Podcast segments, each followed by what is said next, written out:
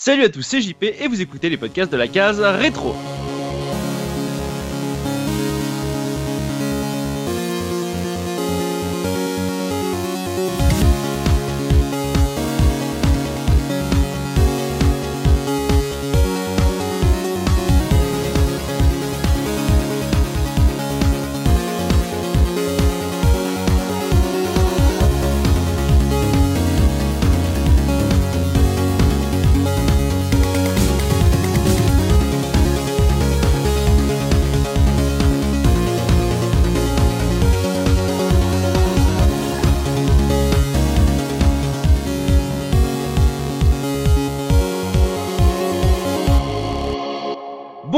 À toutes et à tous et bienvenue dans ce nouveau podcast 100% rétro gaming concocté par la rédaction de la case rétro.fr et aujourd'hui je suis accompagné de Looping. Comment ça va Looping? Ça va très bien, bonjour à tous.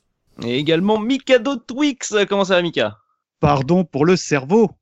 Je n'ai pas la référence, je ne peux pas rigoler. Hein. Je n'ai pas fait le jeu dont on parle aujourd'hui. Eh peut-être verrons-nous plus tard. C'est, un des personnages de Gears. On sent, on sent que le type il connaît, il maîtrise son sujet. Donc euh, bonjour alors euh, mon cher JP. Bonjour Mika. Nous avons également Subi-kun. Comment ça va Subi Salut tout le monde, ça va nickel. Et également Punky, que je ne traiterai pas de traître parce que moi ce n'est pas ma façon de faire. Punky, comment tu vas? Et au final, tu viens de le dire.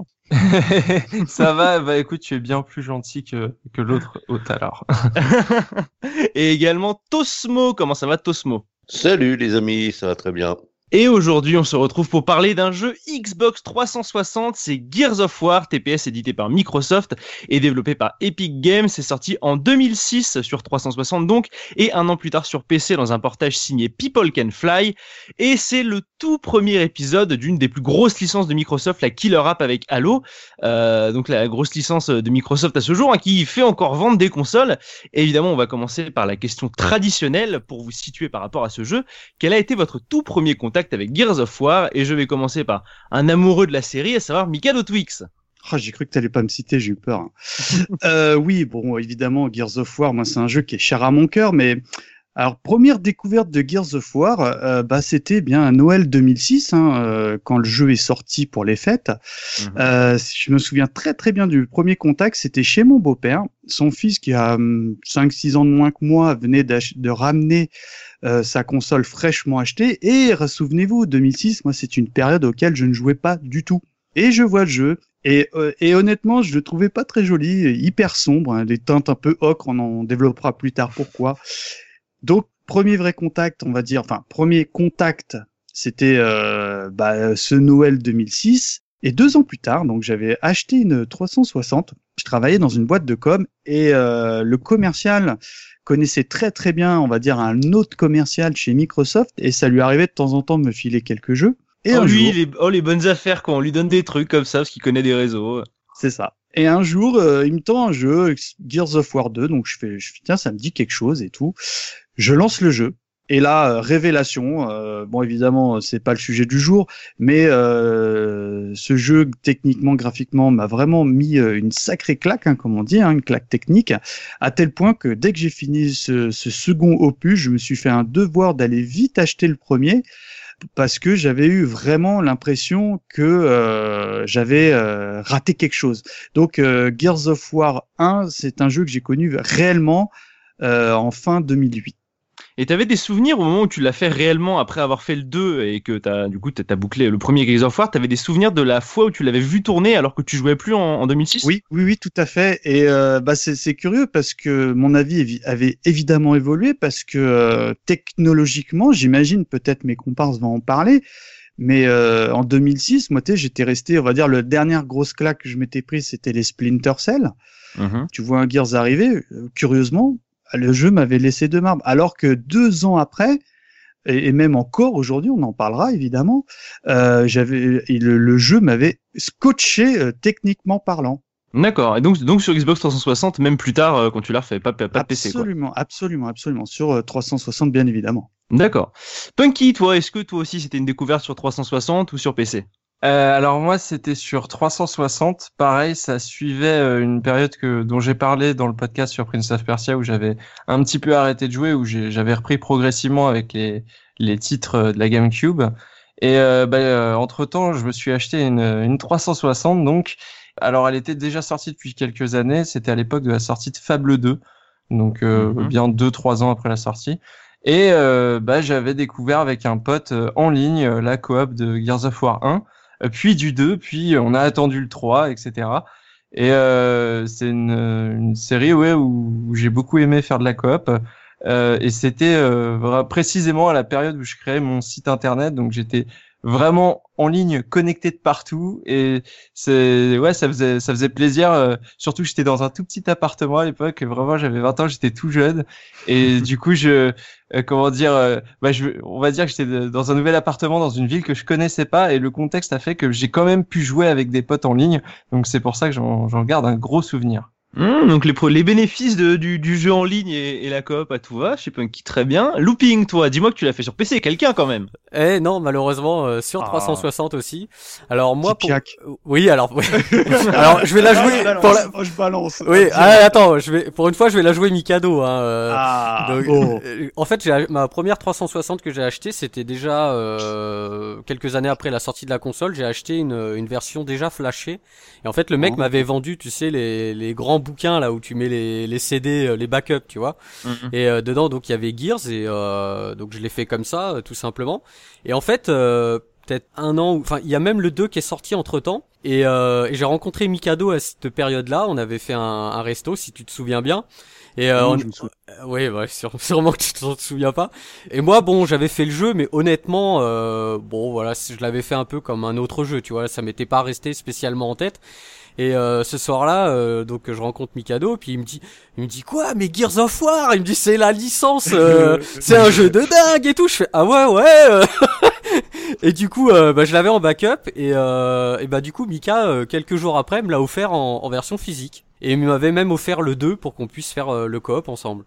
Attends, parce que c'est à dire que la version, euh, quand tu quand as rencontré Mika, tu avais déjà fait le premier avant qu'il te l'offre. C'est ça, et je l'avais fait en backup. En solo. En solo. Ah, oui, voilà, donc du coup, pas de pas du tout de coop pour toi, C'est ça. la Xbox 360 flashée, pas de Bah, pas de live. Xbox Live du coup. Exactement. D'accord. Et lui, il m'a, il, m'a, il m'a montré la lumière quand il m'a dit, mais c'est un jeu de dingue. Je fais, ah ouais, ouais, sûrement, je te en crois. fait, euh, grâce à moi, Looping est, re- est retourné dans le droit chemin, donc parce que euh, c'est très rigolo parce que je, je fais pas, enfin, j'ai l'impression d'être le tipiac de l'équipe alors que c'est pas du tout le cas parce que grâce à moi, Looping a racheté une console pour qu'on puisse jouer en ligne. J'ai racheté une, une, une version non Sachez-le. flashée. Exactement.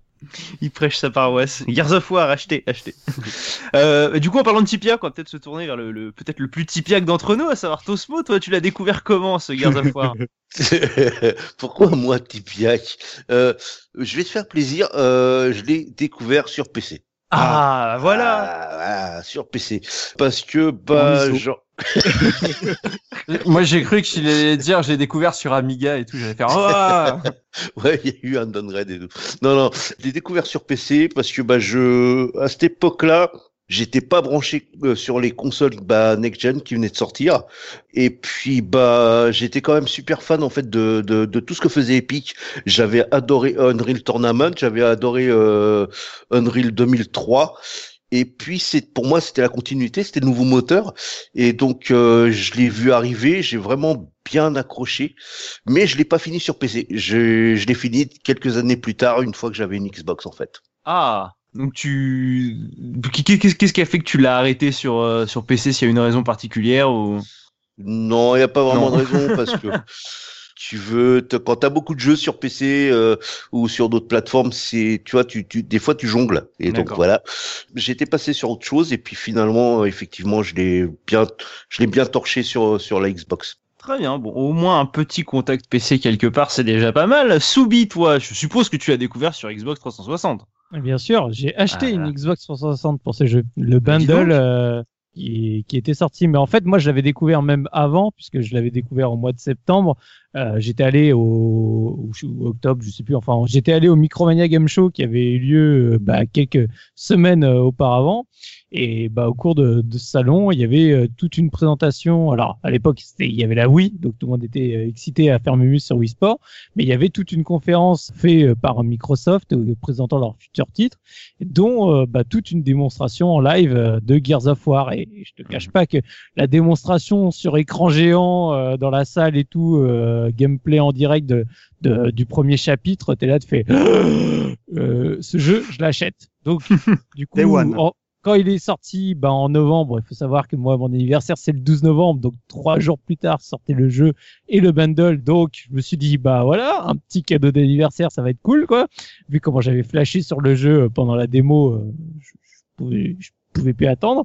Et malheureusement, bah, il faut se rappeler qu'à l'époque, j'étais toujours sur mon cathodique 36 cm. Et en fait, bah, quand je l'ai lancé dans un premier temps, ma Xbox sur cette, enfin, sur cet écran cathodique 36 cm et que j'ai vu le jeu, comment ça rendait, je me suis dit, bon, malheureusement, ma Xbox 360 va attendre encore un petit peu. Donc j'ai continué à économiser des sous et je me suis acheté ma télé que j'ai toujours actuellement, ma première télé HD, euh, donc euh, pour pouvoir enfin jouer et profiter pour de vrai à la Xbox euh, 360. Et sachant qu'au final, bah, le temps de mettre mes deniers de côté, j'avais d'autres jeux qui sont sortis, dont un Lost Planet que je je suis tombé fou amoureux. Et Mhm. donc, bah, en fait, euh, j'ai laissé un petit peu traîner Gears of War encore pendant quelques semaines, jusqu'à ce que je déménage en coloc euh, bah, chez euh, le- un ami, du coup, euh, pour, euh, pour mes études. Et donc, euh, bah, on s'est fait à ce moment-là, finalement, Gears of War en écran splitté sur ma télé, euh, parce que j'avais ramené la télé et la console, j'avais tout ramené. Euh, pour ce. Donc en fait, ta première vraie expérience, c'était en coop alors? Ouais, bah je Ah. l'ai fait que en coop, je l'ai Ah jamais oui. fait tout seul. Et je l'ai fait en coop, écran splitté, euh, avec potes à côté euh, sur le canapé, tu sais, les, Oh, les le bon bières, euh, même, même si moi je buvais pas de bière, mais voilà, à charrier euh, comme Bien old fallait, school, du- quoi. Le, le jeu bien euh, à l'ancienne. Voilà, Ouais. à l'ancienne et Mm. du coup euh, ça a été une expérience extraordinaire et c'était génial parce qu'on a tellement kiffé qu'on a fait tous les modes de difficulté en coop et et après bah à chaque fois qu'il y en avait un nouvel épisode qui sortait c'était le rituel c'est bon bah Gears 2 on se met en écran splitté en, en coop et puis voilà etc etc du coup Je peux pas m'empêcher d'imaginer Soubi devant sa télé catholique, mais je comprends pas, le jeu il rend pas du tout comme à l'E3 sur ma télé. Bah, c'était exactement ça tu sais, je me disais oh en fait il est moche chez moi On a, on a tous eu cette déception. hein. Moi, je me souviens avec le premier Assassin's Creed sur ma PS3, je l'avais vu pareil en salon comme ça. euh, je le trouvais magnifique. J'arrive chez moi avec mon 55 cm cathodique. Oh mon dieu, j'arrivais même pas à lire le texte. Enfin bon, ceci Ah, ça c'était tombe notre bien, là. histoire. Il y, a, y du name dropping de, de grosses licences à Assassin's Creed, on peut parler de la Wii U là. Mais euh, du coup, c'est c'est tout un Ah, de la contexte. Wii, hein, les, la Wii. les- la, la Wii, pardon. Autant pour moi de la Wii. Euh, c'est- vachement rigolo parce que Subi, il, il disait justement que c'était vraiment un rituel avec son pote, de toujours avec le même pote et tout. Et moi, même en ligne, c'est vrai que j'ai fait les, tous les Gears avec le même pote et c'était euh, c'était mon dom quoi. Il y avait pas de, c'était une Mhm. vraie. il Y a, et j'ai l'impression que c'est un truc qui revient souvent quand je parle avec les gens qui, qui aiment bien Gears aussi. Il y a, il y a ce côté bro, euh, bro attitude quoi. Ouais. la, la coop va au-delà du jeu, c'est. Ouais. Je vois ce que tu veux dire. En plus, on Euh, a chacun nos personnages et tout, donc enfin, on va évidemment développer, mais je sais que euh, Looping c'est un tel, euh, moi c'est encore un autre. euh, Ouais, je peux passer à la suite, vous n'arrêtez pas de me couper, enfin, vous êtes des élèves un peu dissipés à mon goût. Euh, je disais donc que c'est- une époque euh, un peu nouvelle à ce moment-là, on parle de, de la Wii et de la PS3, puisque les, les, les next-gen arrivent, et on va se replonger un petit peu dans cette époque avec la une du mois qui nous a été concoctée par Looping. Euh, quelle était l'actu gaming à cette époque? Alors, je vous ai pris euh, la une du mois de novembre 2006, donc de la sortie version euh, 360. Alors, je vous ai pris euh, Xbox 360, le magazine officiel. Alors, pour être tout à fait honnête, c'est un magazine que je n'ai jamais acheté parce que Mhm. je n'achetais plus du tout la presse euh, à cette période-là. Euh, mais un magazine qui, est- enfin, que j'ai feuilleté et qui avait l'air euh, très sympathique en tout cas. Donc là, en une, on avait Halo 3. Euh, alors, c'était pas le test, c'était la preview. On avait six pages de preview sur le sur le jeu. Donc, euh, en sachant que euh, ils annonçaient euh, le jeu le plus attendu de la 360. Donc, euh, bon, moi, j'ai jamais été fan honnêtement de la de la saga euh, Halo, mais euh, bon, c'est vrai que Halo 3. c'est euh, bien dommage parce que le 3 en écran splitté avec le même pote que Gears c'était tout aussi génial Putain, mais moi aussi, c'est ouf. Donc euh, voilà. Après, on avait donc il y avait un toujours sur cette une, euh, il y avait un salon euh, Microsoft à Barcelone et donc on nous présentait euh, à cet événement plusieurs jeux qui allaient devenir des incontournables de la 360. On avait la présentation de Alan Wake, BioShock, Yeah Fable 2, Forza 2, Blue Dragon, Lost Odyssey, Gears bien sûr parce que il n'était pas encore sorti, euh, Mass Effect, euh, Lost Planet, enfin que des titres qui sont maintenant. Quelle euh, belle console cette 360, eh oui. c'est ouf. hein. Et, Et, tous euh, les jeux que t'as cités, c'est un peu euh, à, il manque que Dead Space pour moi, mais en gros, c'est presque tous mes gros amours de, de la Xbox 360. Ah bah écoute, en tout cas, ce salon, ils étaient tous présents. Par contre, donc après, on vient au test en sur le magazine. Donc en test, on avait Fear. Donc bon, euh, après chacun, Mhm. voilà. On avait Splinter Cell double agent. Après, on avait toujours novembre oblige. On avait le, le match PES 6 FIFA de 07. Hein, c'est toujours comme ça en fin d'année. Voilà, on avait les tests de, aussi de NBA 2K 7 et euh, feu NBA Live euh, 2007. Parce que c'est vrai que moi j'aimais bien là c'est la la licence NBA Live mais bon euh, ça ça a disparu ça s'est fait écraser par NBA 2K. Voilà et on pouvait retrouver à l'époque dans ce magazine un DVD avec des démos jouables. Donc euh, on avait la démo de Rainbow Six Vegas, euh, Dead or Alive 4, euh, le Lego Star Wars 2, etc. etc. quoi. C'est vraiment toute une époque. Hein. le- le- on est, on est encore sur les derniers magazines avec les démos, quoi. C'est assez, euh, c'est assez fou. Ah, Et je trouve ça assez amusant de, de voir que ce, ce soit Halo 3 en couverture, parce que moi, dans ma tête, je me dis, Halo, c'est la, la série suit plus ou moins la production de Gears of War, et non, quand le premier sortait, Halo 3 était déjà sorti, quoi. Mm. C'est, Et enfin, puis Halo, était déjà dans les cartons, Halo, quoi.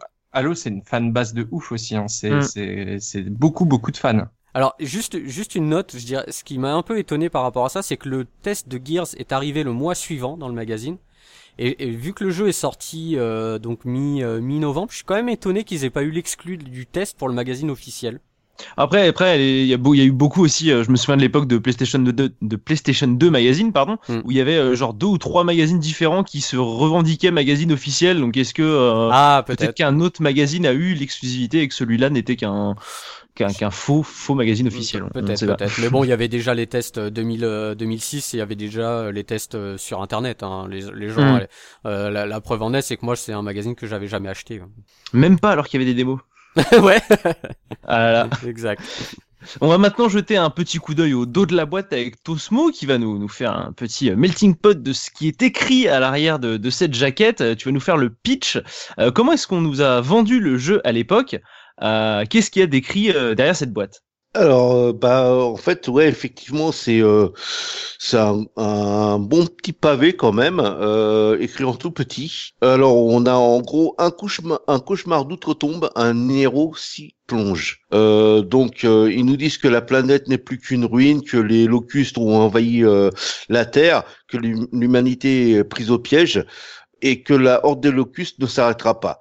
Le massacre ne fait que commencer. Attention. Ils poursuivent. Les soldats de la coalition sont dans un état lamentable. Il ne reste plus que des malades, des blessés et des prisonniers.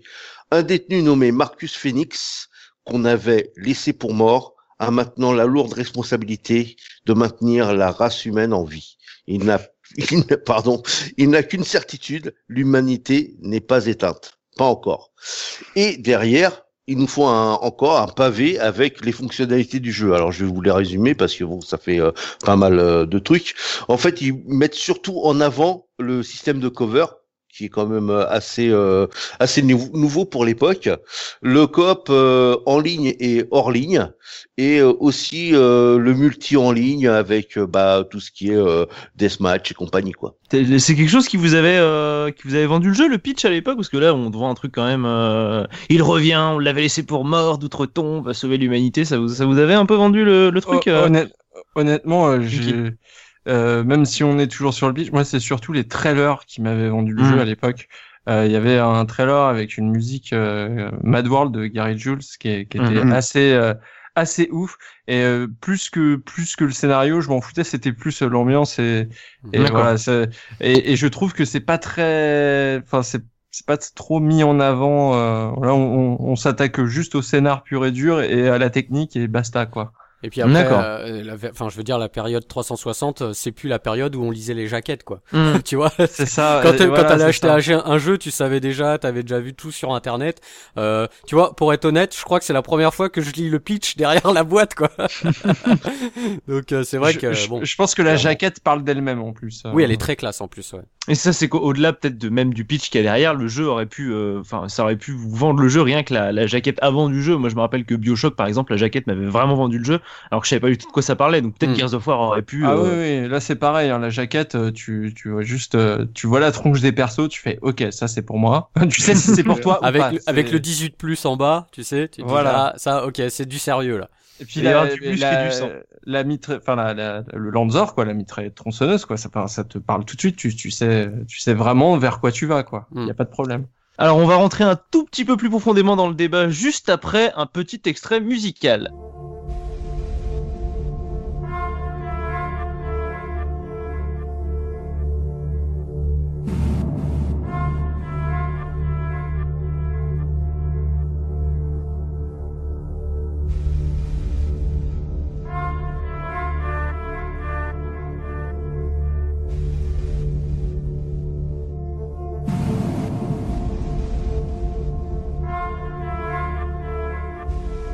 Je me tourne vers toi, Mikado Twix. Tu vas nous parler un tout petit peu de l'univers et de l'histoire proposée dans cette toute nouvelle série de Microsoft.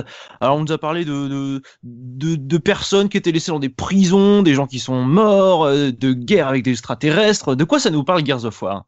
Eh bah, euh, c'est des gars, tu sais, sont là. Et puis, euh, il y a des méchants, toi. Non, ouais, évidemment. Alors, comme, comme je l'avais un petit peu annoncé en intro, euh, à ma première rencontre, bah, j'avais pas du tout adhéré à, à, à l'univers, tu vois. C'était trop foncé, trop ocre. Mais quand j'ai commencé vraiment à, à comprendre l'essence, euh, enfin, à apprécier même la licence, je suis complètement rentré dans, dans le trip, hein, dans l'univers. Alors oui, c'est du série c'est du série Z hein. moi je trouve que c'est du série Z complètement assumé mais euh, le background euh, de des bonhommes enfin des personnages de l'univers et surtout du bestiaire ajoute énormément à, à la saga euh, qui est Gears of War alors par ex Mhm. pour exemple euh, je vais m'adresser à toi, Looping, parce que bien évidemment, on a fait euh, absolument tous les opus jusqu'au dernier, à savoir Ouais. Gears of War 4. Mm. Et euh, parce qu'évidemment, on a révisé Gears ensemble. Et pour, pour coincer euh, l'ami Looping, je lui dis, mon cher Looping, est-ce que tu saurais me nommer le bestiaire de Gears of War 4 Et là, on est resté quoi? On savait pas quoi dire. Est-ce que tu pourrais me confirmer ou infirmer euh, Non, non, je, Looping. honnêtement, euh, enfin, c'est vrai que le 4, euh, on s'était déjà, on en avait déjà parlé. Je suis incapable de te dire euh, le nom des robots, par exemple, au début que tu affrontes. Et euh, contrairement au, voilà, aux locustes euh, dans Gears qui sont. euh, Voilà, vraiment- voilà, voilà. Clair. Voilà, tu vas parler des locustes, euh, tu vas parler des CGU, tu vas parler des carmines, des machins. Donc évidemment, donc pour en revenir un peu à l'univers, alors dans la campagne, euh, on incarne euh, des, des soldats de la coalition qui mènent une, une guerre euh, sans merci euh, contre l'invasion euh, qui vient des entrailles de la Terre locuste. Hein, je vous la fais simple parce que honnêtement, ça va, ça va pas, on va dire beaucoup plus loin. Et euh, donc c'est comme je l'ai dit, c'est vraiment nanardesque, mais je trouve que à titre perso, ça marque, ça fonctionne. Pourquoi? Parce que bah déjà le héros emblématique de la série, euh, il se nomme Marcus Phoenix, c'est le sergent de l'escouade pardon Delta qui va nous accompagner euh, durant toute l'aventure. Alors pour parler un petit peu du bonhomme, pour euh, appuyer un peu l'univers de Gears, c'est le, le fils du professeur Adam Phoenix euh, qui est un éminent euh, scientifique qui euh, est, est quelqu'un de, on va dire de extrêmement important dans la mythologie Gears of War parce que euh, notamment il avait euh, mis, mis en place euh, tout ce qui était bombe lumière, etc. Enfin voilà, bon. Et C'est du euh, background, quoi. Ouais, mais ça, euh, Ouais, ça, voilà. ça, d'ailleurs, euh, je crois que Mika, euh, si je dis pas de bêtises, tu l'apprends dans le manuel et pas dans le jeu, hein, je crois, hein, non? Euh, alors Et je- dans les documents que tu trouves dans le jeu en fait. Ouais. Alors je vais peut-être mille excuses pour euh, les, les puristes si je me mélange un petit peu les pinceaux, mais il me semble que t'en apprends nettement plus sur le père dès le deuxième opus. Donc euh, je préfère ne- dans le doute ne pas trop m'étendre. hmm. D'accord. Alors bon, ce qui est intéressant, c'est quand le jeu commence, euh, le- l'Autosmo l'a cité, bah t'es en prison. Pourquoi? Parce que en fait, euh, lors de quatre ans plus tôt, euh, Phoenix avait déserté parce qu'il avait reçu justement un appel de détresse euh, de son père. Donc ça, c'est des choses qu'on on découvrira beaucoup plus tard. Pourquoi dans les différents opus. Et bon, malheureusement, il l'avait pas retrouvé. Donc, il avait été évidemment euh, en cours martial et euh, évidemment euh, pour euh, désertion, etc. C'est pas ma guerre Voilà, donc euh, bon, après il est rappelé euh, euh, quatre ans plus tard en urgence parce qu'il y a une invasion locuste et euh, les troupes sont extrêmement malmenées. Et il est Et toujours personne ne s'est jamais posé la question de comment il avait survécu à la bouffe. euh, tu sais, parce que ça a l'air d'affaire depuis un moment qu'il n'y a plus personne dans la prison quand on vient le chercher. Et tu sais, le mec, bon allez, viens, viens te battre. Euh, Ouais, ouais, ça fait trois semaines que j'ai pas bouffé, quoi. Ah. Et puis le gars, il est déjà prêt, il est déjà en tenue, quoi. tu vois, enfin, bon. Bon, euh, ap- après, so- soyons honnêtes, euh, même si le background pour un, un jeu comme celui-ci est plutôt euh, touffu, je trouve. Bon, c'est pas ce qui fait, on va dire, le, le jeu en lui-même, mais je reconnais que après réflexion, j'étais vraiment resté sur cette idée, mais je reconnais que le, du fait que au fil des épisodes, le background des personnages et du bestiaire s'étoffant, bah, je trouve que finalement c'est peut-être ce qui fait que le jeu il est à mes yeux ou peut-être à nos yeux culte. voilà. Donc il est évidemment accompagné de son comparse de toujours, Dominique Santiago. Donc c'est son meilleur ami. Hein. Il a, il a, il le voue une haine sans faille au Locus parce que euh, ils ont enlevé euh, depuis euh, X années son épouse Maria. Hein, on, voilà. Et j'aime beaucoup ce personnage parce que bien évidemment c'est le gars qui est, serait prêt à se sacrifier pour évidemment sauver son comparse Marcus quoi. Après, on a euh, dans les personnages charismatiques, on a le, euh, le Cole, alias le Coltrane, qui je trouve euh, euh, énormissime parce que dans le genre euh, badass, bah il y a le Duke et au-dessus il y a le Coltrane. Pourquoi? Parce que c'est un ancien joueur de trash ball. En gros, le trash ball pour les fans de Cobra, comme moi, rappelez-vous la saga Rug Ball où euh, oh en gros euh, ah Tosmo il est là là il me fait plaisir. Ah, et eh ben en gros c'est euh, du football euh, américain mais euh, avec entre guillemets zéro règle entre guillemets. Et lui c'était la star parmi les stars. Mais, bon alors bien évidemment de par les différentes guerres il a été appelé dans les rangs et je trouve personnellement que ce personnage est, est, le plus badass de la série parce qu'il a toujours une, une vanne à sortir, euh, évidemment, quand il, il suffit de, de, de, taillader un peu les, les locustes au sens propre et au sens figuré, n'ayons pas peur des mots. Et donc, euh, et, et, pareil, son acolyte de toujours, c'est selon moi, n'ayons pas peur des mots, le personnage ever de la saga Gears of War, à savoir Damon Baird. C'est pour de loin mon perso préféré. C'est simple, quand euh, on joue à Gears, vous n'avez pas le choix. Euh, Baird, c'est mon perso. Vous ne pouvez pas prendre Baird parce que je trouve que ce ce, ce personnage, euh, bon, a la compétence, on va dire, dans l'histoire Gears of War, d'être un, un, mécanicien hors pair, mais surtout, je trouve qu'il fait preuve d'un cynisme à toute épreuve, qui, je trouve, par rapport à l'univers de Gears. Et encore plus euh, le côté série Z, fait que euh, ce personnage est, à mes yeux, euh, cultissime. Les quatre personnages, c'est des, c'est des personnages quasi calqués sur des personnages qu'on a l'habitude de voir dans, dans les films d'action, dans les actionneurs ah de gros bras, quoi. Euh, il y a le, il y a, il y a le, il y a le brun mystérieux euh, Marcus euh, qui a, qui a qui a souffert et tout. Il y a, il y a le, le, copain qui cherche sa fan, le mécano de service, euh, la star de foot. Non, mais c'est mortel. C'est que des, c'est que des personnages que tu as envie de voir dans des buddy movies parce qu'il y a, y a un petit aspect buddy movie aussi. Dans cet univers. Vrai, ça, maintenant, que tu le dis, c'est euh, c'est euh, c'est complètement un trip de buddy movie. Quoi. Euh, j'avais jamais fait le rapprochement, mais c'est ça. En plus, comme comme on l'a un petit peu évoqué en émission, c'est un jeu qui se savoure évidemment pour la, la partie campagne à, en, coop, donc à deux. Et là, bah là, t'as ton t'as ton buddy movie, mais en mode jeu vidéo. Quoi. Je je, je complètement. Quoi. Alors pour en parler un petit peu du bestiaire, on l'a rapidement évoqué, mais je trouve que euh, ce bestiaire euh, est très très marquant parce que évidemment je veux parler des locustes. Et c'est très rigolo parce que euh, les locustes, c'est plus, on va dire, des espèces que des individus. Je m'explique parce que quand je pense aux locustes, je me suis dit, bon, quand on pense aux soldats de Gears, donc les, les CGE, on pense à Marcus, on pense à Berthe, on a chacun son personnage de cœur parce qu'ils sont tous humains. Mais euh, dans, la, dans les locus, il y a différents types d'espèces. Mais dans les personnages, on va dire, euh, il y a Ram. individuel, il y a le, le, le général Ram. Ah qui ouais, je il défonce, je trouve. Ouais, Funky, il est bon, là, il est au taquet là. Qui est, euh, bah, qui est vraiment un des personnages emblématiques de la saga Gears. Euh, et on a la reine, la reine Mira, alors qui est, très curieuse parce que euh, c'est la seule euh, de la des locus qui a une, apparence euh, humaine, en tout cas de visage. Et j'ai creusé un tout petit peu le sujet et malheureusement, c'est un mystère dans l'univers Gears parce qu'on ne sait pas pourquoi ce personnage, par rapport aux autres locus qui sont plutôt blancs, un peu à écailles, hein, on dirait un petit peu des, des, des armures, un petit peu leurs écailles, bah, c'est la seule qui a une apparence humaine. Ouais, je te rassure, je pense que les développeurs eux-mêmes ne savent pas.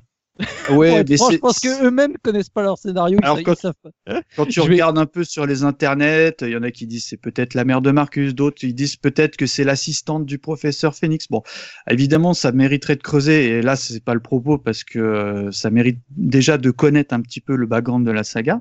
Et donc en fait, comme je l'ai dit, on a différentes espèces euh, locustes. On a les drones, en gros, c'est les soldats communs, hein, c'est les- les- l'équivalent euh, locus des, des soldats de Gears. On a les euh, berserkers, enfin euh, la berserker, La berserker, ouais, parce que c'est la femelle locuste. C'est une euh, une espèce euh, déjà beaucoup plus grande que les locustes classiques, euh, beaucoup plus forte, mais qui est euh, aveugle et qui a un odorat et un- une surtout une ouïe euh, extrêmement développée. Sympa l'accouplement. hein. Ouais, ouais, c'est c'est ce que je me suis dit. Ah bah oui, forcément. Ah bah il faut refaire tous les murs après.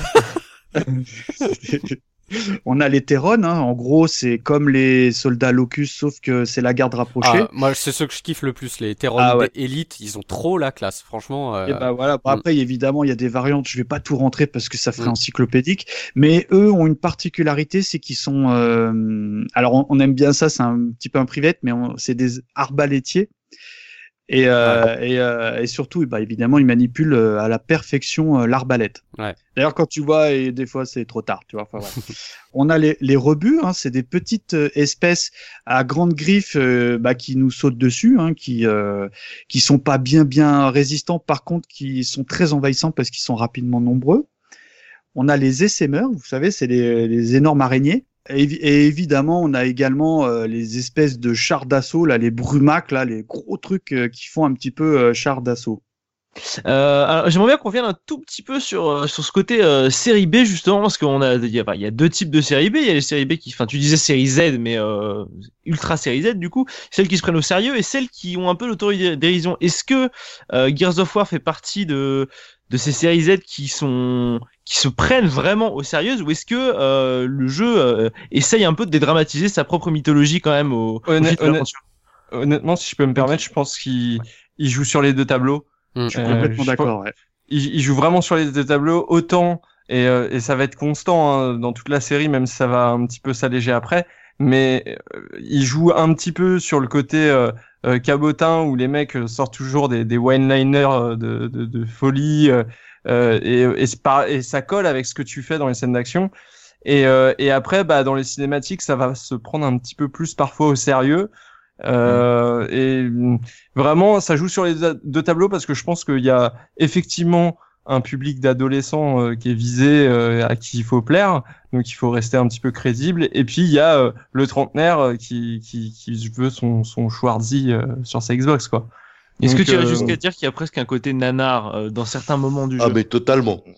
Ouais, je pense, ouais, ouais, ouais. Ouais, mais suis- est-ce que est-ce que c'est nanar assumé? Je sais pas, tu vois. euh, Ouais, ouais, C'est je- ça, la, c'est ça la Mm. grosse différence. Et Mm. Est-ce que, est-ce que le jeu est conscient lui-même de ça ou est-ce que en se prenant beaucoup trop au sérieux, ça devient nanar malgré lui? Je pense, je pense qu'il en est conscient, mais il rigole pas avec ça, tu vois. Il, il en est conscient, mais il, il dépasse jamais la limite où tu te dis ah euh, c'est abusé, euh, voilà quoi. Il y a un équilibre euh, un petit peu entre le- les deux trucs et je, suis- paradoxalement ça fonctionne plutôt bien.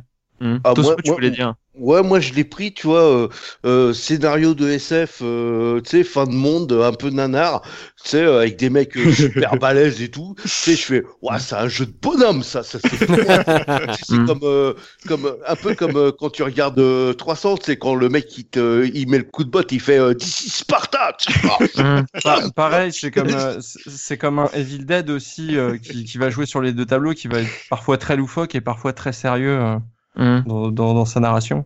Parce que je compare ça à un jeu qui est sorti euh, alors un tout petit peu avant ou un tout petit peu après, j'ai un peu de mal, c'est le premier Résistance qui au final a un scénario qui re- un tout petit peu après Ouais. euh, qui, a- qui a un scénario qui est un tout petit peu similaire bon des monstres qui sortent des profondeurs de la terre voilà et euh, Résistance euh, est vraiment euh, se prend très au sérieux mais pas euh, de pas de manière excessive. Il fait un scénario qui est euh, voilà euh, il- Euh, Il- Pour il répondre à ta question, euh, aujourd'hui on fait un podcast sur Gears et pas sur Résistance. non bien sûr non non non mais c'est histoire de c'est Mais, histoire de mais comparer c'est pas pour l'univers de Gears hein, qu'on fait Euh, un podcast, hein, parce non, que voilà, moi je vous non, entends mais- parler depuis tout à l'heure, mais je vais être beaucoup plus méchant parce que s'il y a bien Bah, vraiment un Soubi, gros point justement. faible, ouais, s'il y a bien un gros point faible dans Gears, c'est bien son univers, parce que dans, dans- autant j'aime les personnages, le, le, le cara design euh, complètement assumé, que ce soit les, les méchants, les machins, le, les environnements urbains que tu traverses, etc. Ok, mais d'un point de vue, euh, quand on me parle de background qu'ils ont essayé d'étoffer au fur et à mesure, ça n'a aucun sens l'histoire de Gears. Le, le background n'a aucun sens. L'histoire, surtout dans le 1, tu ne comprends rien à ce que tu fais. Je suis désolé, mais tu sais, Ah à oui, chaque oui, fois, on te raison, mène d'un hein. point A à un point B, et en fait, tu t'en fous royal du scénar parce que tu comprends pas ce qu'on te demande. Et là, ouais, les mecs, faut aller chercher le résonateur. Ça sert à quoi? J'en sais rien, va le chercher. Ok, d'accord. Bah, c'est un jeu de bonhomme. Non, en fait, Voilà, et puis tu y vas, et puis quand tu le récupères, eh les mecs, balancez-le. Ouais, ça a pas marché. Bon, c'est pas grave, regarde, on a la carte en fait, on l'avait depuis le début. Mais Non, je suis tu te d'accord avec toi, moi, moi, moi Seb, je suis exactement d'accord avec toi. Et le, le fait est, c'est que, en fait, dans la mise en scène, le jeu est tellement rapide et effréné qu'au final, tu, tu t'arrêtes pas sur l'histoire. C'est Et bien parce que sûr. ça Euh, s'enchaîne tellement vite que euh, t- et les Tu- T'as cinématiques pas sont le temps courtes. de comprendre. T'as Bah pas oui. le temps de comprendre Ouais, ouais. ce que tu fais, quoi. Exactement. Tu sais, Ah, les, bah, les bah, gars, ils peut-être t'emmènent c'est de parce A à que, B. C'est peut-être parce que bon, je suis pas objectif, mais j'ai tellement euh, tripé le jeu et tout que j'avais même regardé ce qui se faisait un peu autour de Gears. Et euh, il y a des BD qui existent, qui étoffent un petit peu l'univers. Ouais, bon après, euh, Mais ai ça, lus, ça elles a sont pas de sens. Ça, ça a pas de sens. Euh, tu vas pas me dire que les gars, ouais, ils sont arrivés sur la planète, ils ont refoulé les locustes Ouais. au centre de la Terre jusqu'à ce que les autres ils, ré- ils réémergent et tout. Enfin, le, le pitch n'a aucun sens. donc mon pitch désolé. de euh, c'est ouais c'est euh, enfin, c'était parfait. Non mais finalement, en honn- fait. Honnêtement, euh, honnêtement, pour moi c'est vraiment pile à l'entre-deux, c'est-à-dire que ça n'a pas assez de sens pour que tu puisses euh, euh, considérer ça comme euh, comme un truc euh, majeur, tu vois, genre. Mais ça en a assez pour pour te divertir euh, le temps que le jeu il dure, quoi. Mais bien sûr, mais, mais tu te poses pas de questions. Mais c'est juste que je peux pas euh, acquiescer quand on dit voilà, il y a un super background derrière, machin, ils ont développé, ils ont étoffé. Quand Honnêtement, quand tu fouilles, il y a des trucs qui sont. Honnêtement, quand tu fouilles un peu, il y a des trucs qui sont pas bêtes et qui sont qui sont plutôt bien écrits. Euh, après, moi, je suis d'accord pour dire que l'univers de Gears, c'était un, un château de cartes dans le sens où, euh, à partir du 3, euh, c'est devenu, enfin, c'est devenu n'importe quoi et tu t'y croyais plus une seule seconde. Enfin, t'as- t'as- Voilà, c'était quand- c'était trop. Ils avaient justement, ils avaient dépassé cette limite dont on parlait et c'était devenu vraiment nanardesque euh, où tu t'ennuyais, quoi. Enfin. Quand Alors, je te dis que les développeurs eux-mêmes savent pas finalement euh, d'où vient Mira, c'est à la limite, je, je le pense sincèrement. Parce que Ah, tu sais, oui. euh, à la fin du 2, tu te disais, ah, ils vont peut-être nous faire des révélations, puis tu joues au Mais 3, est-ce que- non, en fait. euh, Est-ce que tu crois vraiment que euh, Valve ils savent qui est le G-Man, tu vois? Ça, Non, ça veut rien dire. C'est, tu, c'est- tu tu peux faire un bel univers. de euh, euh, tu te rappelleras Ah, que mais c'est Sub- exactement Subi- la même chose. hein. Com- comment t'expliques alors que euh, rien qu'on évoque Gears, si je te dis Marcus, si je te dis Dominique, si je- tu vois, tu les as Oui, tout mais de là, tu parles les, des- les Carmine. Ouais, mais euh, là- alors là, Guillaume, je- moi, je, je comprends ce que tu veux dire, mais tu parles justement. Moi, ce que je- ce qui me plaît dans Gears, par exemple, dans l'univers, c'est c'est cette bande de potes, quoi, de, de bros comme ça, qui vont à la guerre ensemble. Ils sont ils sont vraiment euh, marquants. c'est- c'est- non, mais c'est ça. C'est ces personnages que tu retiens de l'histoire. Oui. Mais l'histoire en elle-même, Ah oui, tu- tu ah t'en oui, rappelais oui. plus qu'il fallait ramener le détonateur, là, le machin, le Si. truc. Ça. résonateur. Le résonateur, mais mais tu t'en fous de ça. finalement, la cartographie, on l'avait dans la maison de Marcus depuis le début, Ouais, quoi. du- mais ouais, ouais. mais arrêtez, Dans le les manoir mecs. Ah, ouais, ouais, bon, j'arrive pas à défendre. Bon, lui, un univers qui divise visiblement quand même euh, relativement. Bon, à part, euh, en fait, il y a que Mika qui est plus que- ou moins. si, si tu veux, c'est pas Non, que ça non, divise. je- je- c'est pour si, moi, ouais. dans, dans le jeu, dans, dans son gameplay, c'est absolument pas dérangeant parce que tu t'en fous. C'est Hum. comme quand on parlait des, quand t'étais sur Super Nintendo, que tu jouais à Contra ou tu t'en foutais de savoir l'histoire de pourquoi il y avait des extraterrestres qui débarquent, machin et compagnie. Le gameplay était suffisant en lui-même, l'univers, t'y croyais, c'était l'ambiance, c'était génial, ça te plaisait. Mais je peux pas acquiescer quand on dit ouais, c'est limite, c'est, il y avait un vrai scénar derrière, c'était trop J'ai bien. faisait jamais vendu ça comme ça. Non, mais J'ai- moi, je dois, je dois avouer que j'ai poussé un peu hein, l'univers. J'ai vraiment poussé l'univers. J'ai lu les BD. euh, Ah. Je me suis intéressé et tout. Il y a aucun souci. Moi, j'aime beaucoup. euh, le- le- c'est quoi C'est la guerre des 7 heures. Enfin, il y a des trucs un peu, a- un peu a- de ouf sur l'univers. il y a des sortes Ouais, mais de là, ouais, mais là, on sort, euh, on sort du jeu en lui-même. Il faut se concentrer Bah, vraiment euh, sur ce que le, le jeu Non, nous mais donne de son dans dans, dans ce que ça. je donne, mais le jeu ne te donne pas grand chose à part euh, des, très belles esquisses d'un univers qui aurait pu être très bien. D'accord, parce que s'il faut, euh, après c'est très bien. Hein, je je dis pas que c'est pas bien de pas étendre son univers à un autre média, mais là vraiment faut qu'on se concentre sur le, le jeu en lui-même, ce qu'il te ce qu'il te donne, ce qu'il t'explique sur son propre univers, si c'est suffisant ou pas, si ça te donne envie d'un minimum de t'impliquer ou pas, et Ah si oui, euh, effectivement, c'est c'est suffisant et c'est pas grand chose, mais c'est suffisant et, euh, et la preuve c'est que tu as envie de pousser derrière, donc c'est que c'est quand même euh, assez attirant à la base. D'accord. Euh, petit point avant de, passer au gameplay sur, euh, sur la mise en scène du jeu, parce qu'il faut quand même en parler un minimum dans l'univers. Euh, on est sur les, la next-gen de l'époque, donc la Xbox 360, donc euh, ça, on pouvait faire péter des trucs un peu dans tous les sens comme on voulait. Est-ce que l'univers se nourrit un petit peu de ce qui est possible en termes de mise en scène à cette époque-là, avec toute la, la puissance de ces nouvelles consoles, ou est-ce qu'on reste quand même euh, assez sobre de... enfin, C'est une question rhétorique, parce que je suppose que ça pète dans tous les sens et qu'on a des gros monstres de 15 mètres de haut, Mika. Bah, t'as, t'as, t'as tout répondu, hein, parce que pour moi, c'est euh, sur la génération 360, euh, c'est peut-être la, la grosse claque, parce que, comme je l'ai dit déjà, moi, je jouais plus beaucoup, donc la première, la dernière vraie console que j'avais achetée, ça devait être la, la Nintendo 64, tu vois, donc j'ai Oh, tu m'étonnes le choc entre les deux. quoi. entre Mario, tu vois, tu passes d'un Mario avec zéro texture et euh, et puis là, tu lances Gears, tu fais waouh. Elle Et est passée euh, où la couleur? et, euh, et à tel point que bah moi le jeu évidemment euh, je l'ai fait maintes et maintes fois avec euh, parce que je l'avais fait une fois en solo j'avais adoré mais je trouvais que vraiment ça manquait un partenaire moi j'ai toujours enfin je pense que c'est par ce jeu que je me suis dit en fait les jeux coop c'est c'est euh, c'est ce que j'aime quoi tu vois genre euh, Mm. t'es là avec ton pote tu poses ton cerveau euh, euh, et, je- et, et d'ailleurs je crois que ce looping tu me diras mais c'est depuis ce- cette licence qu'on on s'amuse à faire tout ce qui existe en coop hein, en Ah tout oui, cas oui, sur la a- on a- génération euh, Ouais, ouais, 360. Et on a commencé par le Gears 1 ensemble et après on a Ouais. fait. ouais. Et après, on fait tout ce qui existait en coop. Donc, tu vois, enfin, euh, moi, ça me convient totalement. En plus, euh, on, on va le développer juste après dans le gameplay, mais au niveau euh, euh, gameplay, euh, c'est pour moi, c'était la révolution. C'est ce qui se faisait euh, au top à l'époque. Et aujourd'hui, ça reste peut-être pas la référence, mais une grosse référence. Et euh, ce qui était rigolo, c'est que ça m'avait fait ça euh, également pour Splinter Cell, mais avec euh, Looping, on a refait euh, le jeu là pour les besoins de, de la case Hmm. euh, sur la version PC, qui est pas beaucoup plus jolie que la version 360, soyons honnêtes. Mhm. Et honnêtement, j'ai pas l'impression de jouer à un jeu rétro. Tu vois, ça me fait bizarre. Évidemment, ça me fait plaisir, mais ça me fait bizarre de parler euh, de Gears, of War ouais. Mm. euh, dans le, cadre de la case rétro. Donc, euh, alors imagine à l'époque, comme Soubi l'a annoncé en, dans les, ex- les E3 et les machins, euh, comme il devait envoyer du pâté, quoi. Enfin, Parce que encore aujourd'hui- de la casse qui sont déjà en train de bondir en disant comment ça on fait un épisode sur Gears. Gears c'est pas de- c'est pas du rétro gaming. Et quoi. Eh oui, chers, Mm. chers auditeurs, on vi- vous, vous aussi vous vieillissez. Il n'y a pas que Tosmo et moi, hein, tout le monde vieillit, quoi. Donc oui, pour euh, évidemment clôturer sur ce, le contrat next gen, totalement quoi. Enfin, je, enfin moi je, je connaissais, je maîtrisais pas encore bien l'univers euh, Xbox, mais j'imagine c'était, ça faisait partie des, des gros jeux vitrines quoi. Enfin, je- Mm. je- j'en Et suis puis- persuadé en tout cas. Les- et puis il y a beaucoup de cinématiques qui sont toutes doublées, donc il y a un aspect cinématographique qui est indéniable. Euh, je veux dire, euh, et c'est ce que mettait en avant cette génération de consoles, même GTA 4 euh, s'est vendu C'est- là-dessus. Mm. Euh, honnêtement, je trouve que oui, euh, au niveau de la mise en scène, euh, c'est vraiment on, on est on est passé à autre chose euh, que euh, les plans de caméra de la PS2 euh, qui bougeaient un peu bizarre. On a des vrais travelling, euh, on a des, des, des- de la vraie action quoi. On dirait les, Alors, les blockbusters, euh, les, tu sais, on dirait les films, les blockbusters américains, quoi. Vraiment les, Mm. les, les films où ça pète de partout, où il y a, il y a de l'action tout le temps. euh, Un jeu Michael Bay. ouais, un peu, C'est- un peu, un ce que je voulais vous entendre dire. Bah, c'est ça, pète c'est ça. partout à la Michael Bay. Exactement. Ah, bah Très- oui, non, hein, quand même, hein. Non? Alors moi, il y a un, un petit truc qui m'a, euh, qui m'a à l'époque, euh, comment dire, euh, perturbé. Tu sais, quand il se passe un truc, à un moment, tu sais, il te dit appuie sur A. Appuie sur que- Y.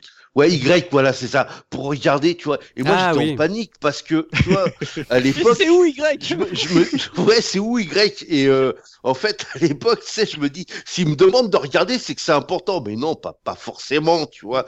Et j'ai fait, ah, j'ai loupé, oh là là, mon Dieu.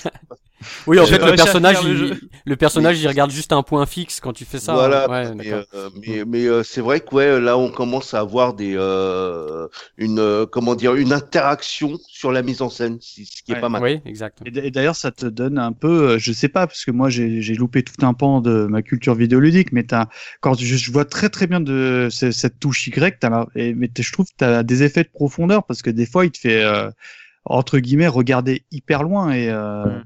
Tu dis Ouais, en il, fait il le change, jeu- euh, il change le fauve en fait euh, de manière à ce que tu aies l'impression que ouais, ça te fasse un espèce de travelling compensé assez Exactement. bizarre. Puis même, euh, bon, on verra dans le gameplay après, mais la caméra, euh, la caméra quand tu cours, mais c'est la, la shaky cam de, de ouf quoi et t'as l'impression de regarder euh, Tony Scott qui filme un match de football américain quoi ça défonce c'est Mm. c'est ouais c'est c'est c'est un jeu pour moi qui a été fait pour les télé HD tu vois genre euh, pour montrer aussi euh, euh, tout tout l'apport que ça a amené aux jeux vidéo quoi Ah, c'est pour ça que c'est lui qui a tué ma cathodique. Hein. il a dit là définitivement cathodique c'est plus possible tu la ranges. On va, rester euh, punky euh, avec toi parce qu'on va passer au gameplay. Alors, on a abordé dans un, précédent podcast euh, Resident Evil 4, le jeu de Shinji Mikami qui a donné un nouveau souffle au TPS. On, on considère même parfois que c'est un peu le, papa des TPS. Et un an plus tard, en 2006, qu'est-ce qu'on a? On a Gears of War qui débarque, qui est lui aussi du coup considéré un peu comme le papa des TPS. Alors, qu'est- qu'est-ce qui se passe Comment ça se joue? Est-ce qu'on a vraiment des inspirations? D'où ça vient tout ça? Système de cover et compagnie. C'est un jeu vraiment qui, on a l'impression qu'il apporte plein de trucs, mais qu'est-ce qu'il fait vraiment au final? Alors, euh, vraiment, ce qu'il fait, si tu veux la vérité vraie, il pique un peu partout des trucs qu'on a déjà vus dans certains jeux, et le il les met bien. ensemble et il et euh, il fait un il fait un joli mix quoi. Il il, il bat bien les œufs quoi. Il est. Euh, ouais ouais, franchement, euh, c'est c'est limite euh, ouais, c'est un beau gâteau. Euh, alors bon, déjà il s'inspire déjà fortement de, de Resident Evil 4 pour le pour la caméra. Euh, la caméra derrière l'épaule comme ça, euh, c'est c'est RE4 euh, quand quand tu vises euh, la caméra s'avance un peu etc. Euh, sauf que là tu peux euh, viser et bouger en même temps, ce qui est quand même euh, un avantage. Euh, D'ailleurs quand tu vises donc dans la mire de de, bah, de ton gun, souvent un Lancer, euh, tu tu peux euh, tu peux viser plus précisément, mais ça te ralentit. Donc c'est là, c'est les grosses différences avec RE4. Donc, bah, le but c'est d'avancer, tuer euh, des vagues d'ennemis. Euh, ça, avancer euh, tout en tuant des vagues d'ennemis, ils sont clairement inspirés de Bionic Commando pour le rythme. Ils l'ont dit eux-mêmes. Euh, Bionic Commando sur NES, parce que justement, euh, euh, si tu regardes Bionic Commando, en fait, ça fait presque un Gears of War vu de dessus. Euh, tu t'accroches pour te mettre derrière des, des plateformes, pour te cacher, et tu tires après sur les ennemis. Hmm. Euh, donc c'est vraiment, euh, ça c'est un truc qu'ils ont vraiment avoué. Euh, dans ce qu'ils n'ont pas avoué, par contre, il y a le fameux système de couverture. Donc, évidemment, il l'a popularisé. Euh, il s'est inspiré des RE4 aussi pour les, les actions euh, contextuelles, euh, ce- tous ces trucs-là. Mais le système de couverture, lui, il vient d'un jeu euh, qui est pas très connu, euh, qui s'appelle Kill Switch et qui est sorti en 2003 sur Xbox. Ah voilà. Euh, et c'est lui qui a vraiment amené ce, ce truc de se couvrir avec un seul bouton, de se déplacer d'un endroit à l'autre.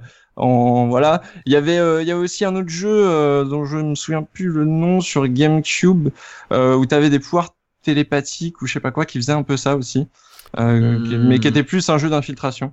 Yes. Et c'est des jeux bien là que tu, nommes là, les Kill Switch machin ou Alors euh, Kill Switch, c'est une Regarde l'autre, c'est- l'autre, il se dit tiens, c'est le, Ah. le, le grand-père de Gears of War, faut que j'aille voir ça. Non mais, non mais sache mon soubi que quand euh, j'ai goûté euh, au, au, au gameplay de, de Gears, j'ai fait tous les jeux qui se rapprochaient de près ou de loin à Gears quoi. bah, Et il y en a aucun euh, de potable quoi. Non mais Kill Switch, c'est un. Kill ouais. Switch, c'est pas top, c'est un truc militaire un peu concon, voilà. Ça a été pas- un pas four, hein, euh, parce que c'était sorti sur PS2 aussi. Hein. Donc voilà, on, on, se, on utilise ce système de couverture à un bouton euh, très pratique, euh, où euh, quand on va aller sur les bords, par exemple, des, des, des, pla- des, des petites plateformes derrière lesquelles on se cache, on va nous proposer, euh, en fonction de comment on oriente notre stick, euh, soit de sortir de la couverture, soit d'aller une couverture un petit peu plus loin, etc. C'est plutôt bien fait. Mhm. Euh, et clairement, euh, moi, euh, je trouve que au niveau des, des commandes de visée et de déplacement, ça s'inspire euh, tout simplement du, du FPS à la manette, comme on l'a connu depuis la génération PS2. Voilà, réécoutez le podcast sur 13, vous comprendrez très bien de quoi on parle. C'est-à-dire deux sticks, deux gâchettes, et ça marche très bien. Et après, le reste avec un bouton ou deux.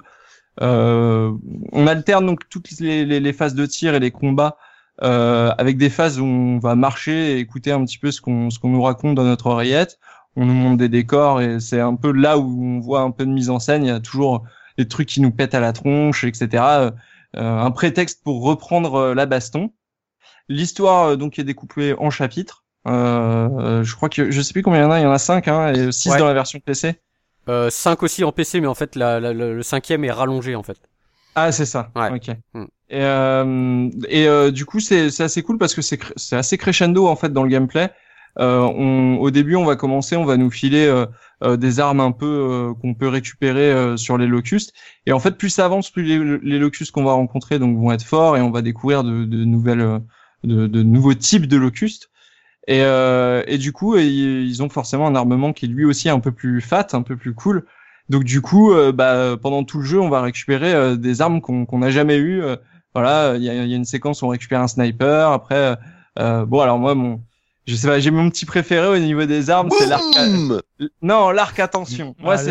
Ah, ah, non, l'arc, c'est pas possible. Je me tire dans les pieds et tout. Ah, non. alors, le petit plaisir de l'arc, c'est de, de tirer sa flèche et de regarder euh, le locuste euh, exploser euh, deux ou trois secondes après. C'est vraiment mort un, dans 3, 2, 1. Voilà, c'est ça. Et pour, pour bondir sur Punky, moi, ce que j'adore, ouais, c'est, je suis un amoureux fou de, de l'arc attention, mais même du lancer de grenade, parce que tu sais, c'est bête à dire, mais ce que j'adore dans Gears, c'est bah, quand tu prends une grenade là, tu sais, de voir Marcus là en train de faire tourner la grenade et avoir justement ce, ce, cette projection, tu sais, en ligne bleue de comment va rebondir la grenade. Ouais, de, de la trajectoire. Ouais, voilà, ouais, ça, ça, facilite grandement les choses, mais du coup, tu prends beaucoup plus de plaisir ah, à lancer les grenades, à boucher les trous des locustes, machin et compagnie. Et pareil avec l'arc attention, ce que j'adore, c'est ce côté, bah, justement, où tu commences à sortir et tu vois le, bah, ton, ton, viseur qui au début il est juste en cloche et puis au fur et à mesure que tu prends ton temps, il devient de plus en plus précis et ça te permet même des fois de faire mieux. Tu te dis, t'es un peu en tension, bah c'est pas grave, t'as pas eu le temps de d'avoir on va dire tirer la flèche au maximum de ce que tu voulais, mais tu as réussi quand même à, à, à, dégainer, ça se plante dans le pied du locus, c'est pas grave, c'est nickel, c'est ce que je voulais. Ah, Il explose quand même. Moi, je, moi, j'adore cette arme. Je. Bah, non, fait, mais c'est les, les, armes en plus, elles sont vachement bien foutues parce que euh, toutes euh, fonctionnent différemment, toutes ont une utilité qui qui est vraiment euh, euh, à associer à des situations très particulières Totalement. et tu peux euh, tu peux en, en, porter que deux sur toi. Donc euh, voilà, le truc c'est que tu fais des choix, tu passes ton temps à jeter et ramasser des trucs par terre. Exactement. ça c'est. Euh, donc ça c'est un truc que tu fais beaucoup dans Gears. Tu te mets derrière un muret, t'essayes de jeter des trucs. Euh, et alors que dire d'autre? Ouais, il y a. Donc, après c'était déjà le cas dans Halo depuis des années. Hein. Oui, bien sûr, mais. Il y a quand même le Lanzor, Punky. C'est quand même une arme euh, mythique dans la. Dans le Lanzor, euh, donc qui est une, une donc une, vous prenez une mitraillette euh, de base américaine, hein, si possible, avec vous lui associez une tronçonneuse à la Evil Dead, et, et donc tu fais du corps à corps. voilà, c'est c'est du corps à corps où on va trancher les ennemis en deux. Il y a des finishes. en gros, on a un bouton de corps à corps qui nous sert avec toutes les armes et qui généralement met des, des petits coups de crosse. Et, euh, et avec le Lanzor, et ben, quand on appuie sur le bouton, ça, fait... ça démarre la, la tronçonneuse et c'est parti. Il n'y a plus qu'à martyriser la gâchette le plus possible en face de, de l'ennemi. Et euh, bah, moi, je trouve que déjà, ça c'est une feature cool parce que ah, c'est ouais. juste pour le spectacle c'est la plus belle pour moi. Parce que honnête, honnêtement, le, le, enfin, le, le, le, le, canon scié ou non, c'est pas des canons sciés là, le le, le shotgun. Groupe, ouais. Ah, c'est pas mal aussi. Hein. Tu sais quand ah non, les mecs qui sont à proximité. Rien de un coup de tronçonneuse. Le, le ah, plaisir, ouais. la jouissance ah, du coup de tronçonneuse. Mais alors, c'est assez paradoxal parce que c'est en termes de gameplay, c'est pourri. Je veux dire, euh, en, en termes de gameplay, ça te demande de t'approcher à 2 cm de ton ennemi et de martyriser la gâchette pour que ça marche, parce que tu sais pas exactement non, comment le truc est trigger. Ça, mais... si, si, je peux me permettre, en fait, faut que tu restes appuyé et il le fait automatiquement. Quand tu parles de marteler, c'est quand il y a, un, il y a entre guillemets un corps corps. Quand le l'ennemi ou le locus euh, a lui-même ah oui. dégainé la tronçonneuse. Et là, ah, c'est-à-dire qu'il y a des duels de tronçonneuses euh, style Jedi. Euh... Exact. Non, ouais. T'as juste une image où t'as les deux tronçonneuses qui s'affrontent l'une euh, l'une en face de l'autre, quoi. Ah non, c'est extraordinaire quoi. Et voilà. puis euh, le, le, le, boomer aussi. Enfin, euh, ça, je Alors, sais ouais, que c'est effectivement, de, le, le. C'est extraordinaire. Et moi personnellement, une arme que j'affectionne énormément, c'est euh, le rayon de l'aube. C'est en gros, c'est un rayon euh, surpuissant, mais euh, qui, qui fonctionne par, le biais d'un satellite. Donc, il faut que bah, le, ce satellite soit bien aligné et euh, notamment quand tu es, euh, enfin, je sais plus quand il y a un moment où tu es obligé de t'en servir là contre une berserker. Donc on en parlait, c'est la, la femelle locuste. Euh, je trouve que c'est des passages, euh, n'ayons pas peur des mots, euh, extrêmement jouissifs parce que bah, tu la crames copieusement à coups de rayon euh, de l'aube. Et, et donc, pour expliquer, le rayon de l'aube, c'est un, un gros laser qui sort du ciel, quoi, et qui explose tout sur son passage. C'est ça. Qui, qui vient d'un satellite, ouais, c'est ça. Ouais qui nettoie plutôt correctement. Enfin voilà, donc d'une manière générale, moi, moi j'ai jamais été euh, fan de ah ouais alors dans tel jeu alors les armes c'est ci c'est ça c'est ça. En revanche dans Gears je trouve que chaque arme euh, à une- quelque chose qui fait que bah tu la connais, tu l'aimes ou tu l'aimes pas, mais tu les connais quoi. Je sais que par exemple Looping, lui il aime bien le Colt. Ah oui. il fait des, il fait des headshots avec ça. Voilà, bah c'est ça. Moi, je, je l'utilise comme un snipe le, le Colt. J'adore. euh, Ouais. ouais, ça, ça. Et alors je remarque, je remarque que personne, personne n'a dit, oh, euh, moi j'adore le, le fusil de base des locustes. euh, et. Euh, Oui. Ah, si je le prends, moi, parce que je suis toujours en rate de munitions, donc, euh, tu sais, moi, je tire tout le temps, pam, pam, pam, pam, pam, donc, bah, Ah, c'est- vrai que c'est tu le flingue. Je suis désolé, tu feras toujours- pom pom pom pom pom pom Ah ouais, non, c'est insupportable. Effectivement. C'est un peu le flingue pour la dépanne, quoi. Ça, ça sert pas à grand chose d'autre. Alors, euh, justement, euh, tant qu'on parle des armes, il faut absolument que je parle d'un truc qui est euh, la signature de Gears pour moi. C'est le truc qu'ils ont inventé qui a jamais été repris ou pas beaucoup et qui mériterait. C'est le rechargement éclair. Ah ouais. Ouais, ça, c'est parfait en termes de récompense immédiate. C'est Explique-nous un peu euh, ce que c'est. Alors, C'est le rechargement. ce truc. Ouais, ouais, c'est le rechargement éclair, c'est quand tu appuies sur le bouton de, de rechargement, il- ton personnage se met à charger euh, son arme, et en Mhm. fait, en haut, au-dessus de l'arme, tu vois une petite jauge avec un endroit qui est plus clair, un petit tiret plus clair. Et en gros, il faut que tu rappuies sur le même bouton de rechargement au moment où la barre traverse l'espace qui est plus clair. Et donc, Mhm. Selon les armes, euh, le trait est à différents endroits. Il y a des tempos différents en fait. Et donc, quand tu euh, quand tu tu as le choix de pas appuyer. Euh, donc, dans ces cas-là, ton arme va se recharger euh, avec un temps euh, globalement satisfaisant. Bah, Le temps de passer toute la barre, quoi. Voilà, le temps de passer la barre. Si tu appuies pile sur le tiret, tu fais un rechargement éclair, donc tu recharges très vite et toute euh, toute la cartouche euh, que tu as rechargée a un bonus de dégâts, donc c'est quand même la Mhm. récompense stylée. Et en plus, et en plus, ton personnage il charge, il, il charge son arme avec une classe pas possible. Et euh, si tu le rates, par contre, si tu tentes ta chance et que tu te rates, eh bien, tu vas enrayer ton arme et tu vas mettre beaucoup plus de temps à la recharger. Et tu vas Et pas pouvoir te mettre, euh, te mettre à couvert, etc.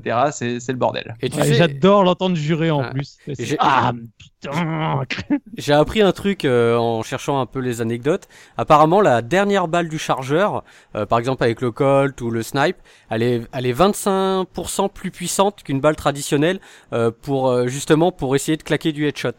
Ah la vache. Ah. Et c'est pour ça que, c'est- bah, tu sais, après, t'as- pardon pour le cerveau quand tu fais un headshot, etc. Ouais. Et apparemment, la dernière balle du chargeur est plus puissante, ouais. D'accord. Euh, je je l'ai appris récemment, ça. Eh ben c'est cool. on- Moi, moi aussi j'apprends des trucs en même temps. Euh, Tout à l'heure on parlait des locustes.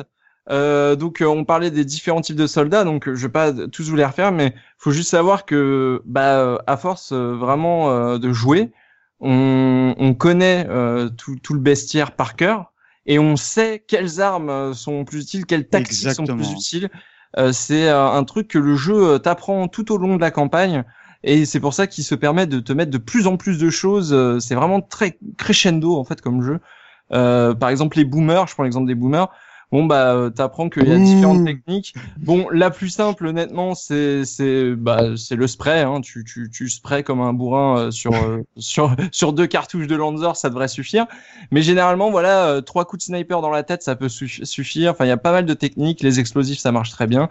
Et donc au fur et à mesure on on acquiert une certaine euh, connaissance du bestiaire qui est assez intéressante. L'arme boomer, le boom shot contre le boomer, ça marche super bien ça aussi. Ah oui, oui, c'est c'est c'est assez parfait. Il y a il y a des tonnes et des tonnes de techniques euh, euh, qui sont qui sont plutôt cool. Euh, vraiment, on appréhende euh, le jeu et son propre style de combat euh, aussi parce que évidemment le jeu il va vous demander de vous mettre à couvert très régulièrement, mais une fois que vous savez jouer. Euh, ce qui est marrant, c'est de faire des roulades partout, euh, de tourner autour des mecs. euh, Enfin voilà, c'est optimiser le bouchage de trous des, des locustes. Hein. Exactement. alors, attends, ça, ouais. fait- ça fait deux fois que tu emploies cette expression de Ah bouchage oui. de trou de locus. Il va falloir que tu Alors, Mais oui, mais- parce que, en Explique fait, le bouchage. Voilà, c'est- un détail tout bête, mais le- en gros, les, les locustes, donc ils émergent du sous-sol, et donc en fait, bah, ils font une percée euh, régulièrement dans, bah, au moment où tu as des séquences d'action, t'entends le un peu un tremblement, et puis tu as un endroit de la map qui s'effondre, et tu as les locustes qui sortent par là. Et en fait, bon, bah, tu as le choix de juste, euh, on va dire, désinguer tous les locustes jusqu'à ce qu'il n'y en ait plus, ou bah si t'es un petit peu plus téméraire et tu te dis bah tiens on va justement la jouer un peu plus pro et bah tu t'approches au maximum donc de ce trou d'émergence, tu balances une grenade dedans et ça va le boucher immédiatement, ce qui t'évite de, on va, de tuer davantage de locustes. Et donc quand, quand tu veux faire un peu la classe, quand tu veux faire un, Ah un ouais. truc un peu pro, bah c'est, tu repères tout de suite euh, le trou et t'essayes de d'aller le boucher au plus vite Et puis, et puis en coop, c'est un vrai, c'est un vrai truc de coop parce que euh, bah t'es t'es obligé de couvrir ton pote pendant qu'il est- qu'il va boucher le trou, tu vois. Mm. Euh, c'est des c'est des vrais trucs qui marchent très très bien en coop, ça. Ouais, et, et pareil en coop, bah, je sais pas comment c'était pour vous, mais on avait vraiment chacun euh, justement un peu nos armes favorites parce que donc moi mon pote c'était un grand spécialiste du, du snipe et il, il faisait des headshots quasiment à chaque fois donc du coup lui son arme fétiche c'était le sniper et, euh, et, comme ça chacun ch- euh, moi j'étais plutôt au Lanzor moi j'étais un bourrin moi.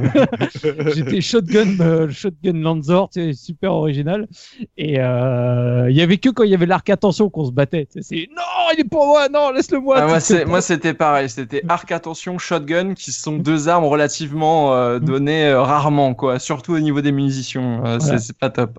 mais je trouvais ça génial de voilà c'est en gros c'était toujours moi qui partais euh, on va dire au bourrinage et, et- et il m- en gros il, c'est lui qui Couvrait, me couvrait quoi. à chaque Eh, fois évidemment. ouais. et, et il le faisait tellement bien que c'était génial quoi Ouais. Avec Looping, on est embêté parce qu'on aime bien tous les deux le snipe, mais. euh, Ouais. on essaye de Mais bon, partager, on essaye de- d'en trouver Ouais, un pour ouais. l'autre. Non, les mais les caisses de munitions aussi, c'est toujours euh, t'as combien de balles? Bon, ok, moi j'en ai tant, j'en ai tant. On essaie toujours de s'arranger comme ça. Et ce qui est marrant, enfin, quand je joue avec mon comparse Mika. looping, c'est que, en général, les- nos runs, elles doivent être vachement plus longues parce qu'on aime bien, euh, ce, principalement faire des headshots. Et quelque chose que j'avais oublié par rapport à ce premier opus, c'est que le- la plupart des soldats ont des casques. Donc, euh, bah, euh, quand tu lui fais un premier headshot, il perd son casque. Et là, euh, comme on était, ça arrive, mais ça arrivait des milliers de fois depuis qu'on joue ensemble, où en fait, on, on fait la, la guerre de celui qui, qui le fera avant le, le gars. Ah oui, voyez ce oui, que je oui. veux dire. Ouais. Et du coup, bah, il y en a un, il fait tomber le casque et l'autre, paf, paf, tu vois. Ah mince, tu l'as fait avant moi et tout. Enfin, c'est, euh, un jeu, je un jeu de headshot. Ouais. Comme dirait la Mitsubi, euh, t'as un sentiment de puissance. Puissant. Bah, Alors, pour, pour finir euh, sur, euh, sur les bases du gameplay, euh, faut évoquer aussi des petites séquences que je dirais, euh, que j'appellerais des séquences bonus, entre guillemets, où en fait le jeu, il vous met dans, dans des situations particulières. Euh, moi, par exemple, je me souviens de- du niveau avec les krill. Je sais Ah, pas si vous vous c'est souvenez. formidable, ça. Je voulais en parler. Vas-y, vas-y. Euh, alors, le niveau avec les krill, en gros, euh, les krill, c'est des espèces de chauves-souris mutantes de l'espace euh, intérieur. chauve-souris Et enragée voilà, c'est c'est ça, c'est exactement ça. Et en gros, nocturne en plus. Et en gros, euh, c'est un niveau où vous êtes plongé dans le noir et on vous explique que si vous allez, euh, si vous allez dans l'ombre, eh bien, il y a des gros, des grosses chauves-souris qui vont venir vous bouffer instantanément euh, parce qu'elles sont enragées. Elles vont taper le digicode et tout. Et euh... et du coup, il y a tout un niveau, il y a tout un niveau en fait où vous pouvez pas marcher dans le noir, où vous êtes obligé de tirer dans des objets, dans des bonbonnes de gaz pour vous T'as éclairer. ton, t'as ton comparse. Là, là, la coop, elle prend toute ce, ce, son- C'est tout ça, son ouais. essence, ouais.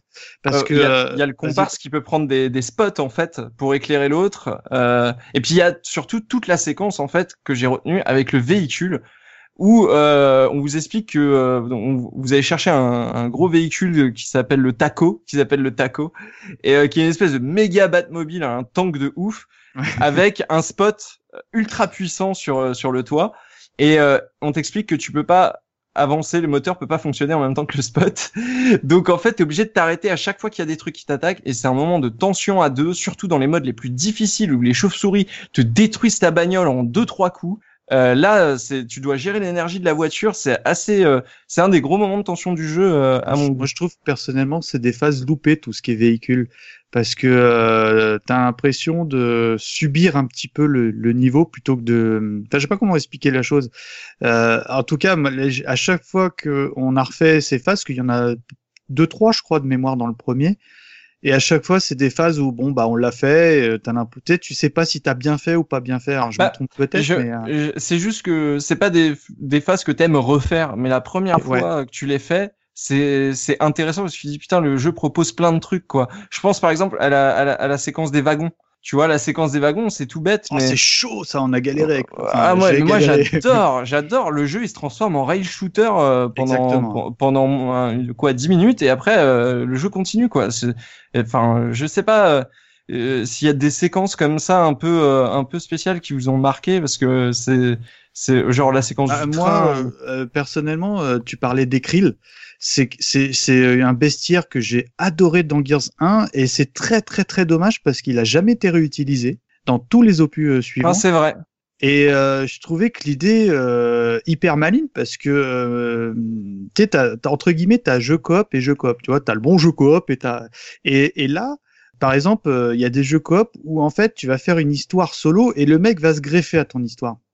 Par exemple, euh, qu'est-ce qu'on avait fait looping là, tu sais, dans le centre commercial là où c'est vraiment un vrai faux jeu coop là avec les zombies là. Euh, Et Dead Rising. Dead Rising. Dead Rising. Mm. C'est un, c'est un- le 2, euh, je l'ai fait avec Looping, euh, c'est- c'est un petit aparté, je me suis régalé, mais objectivement, c'est un jeu solo où tu peux t'incruster dans la partie.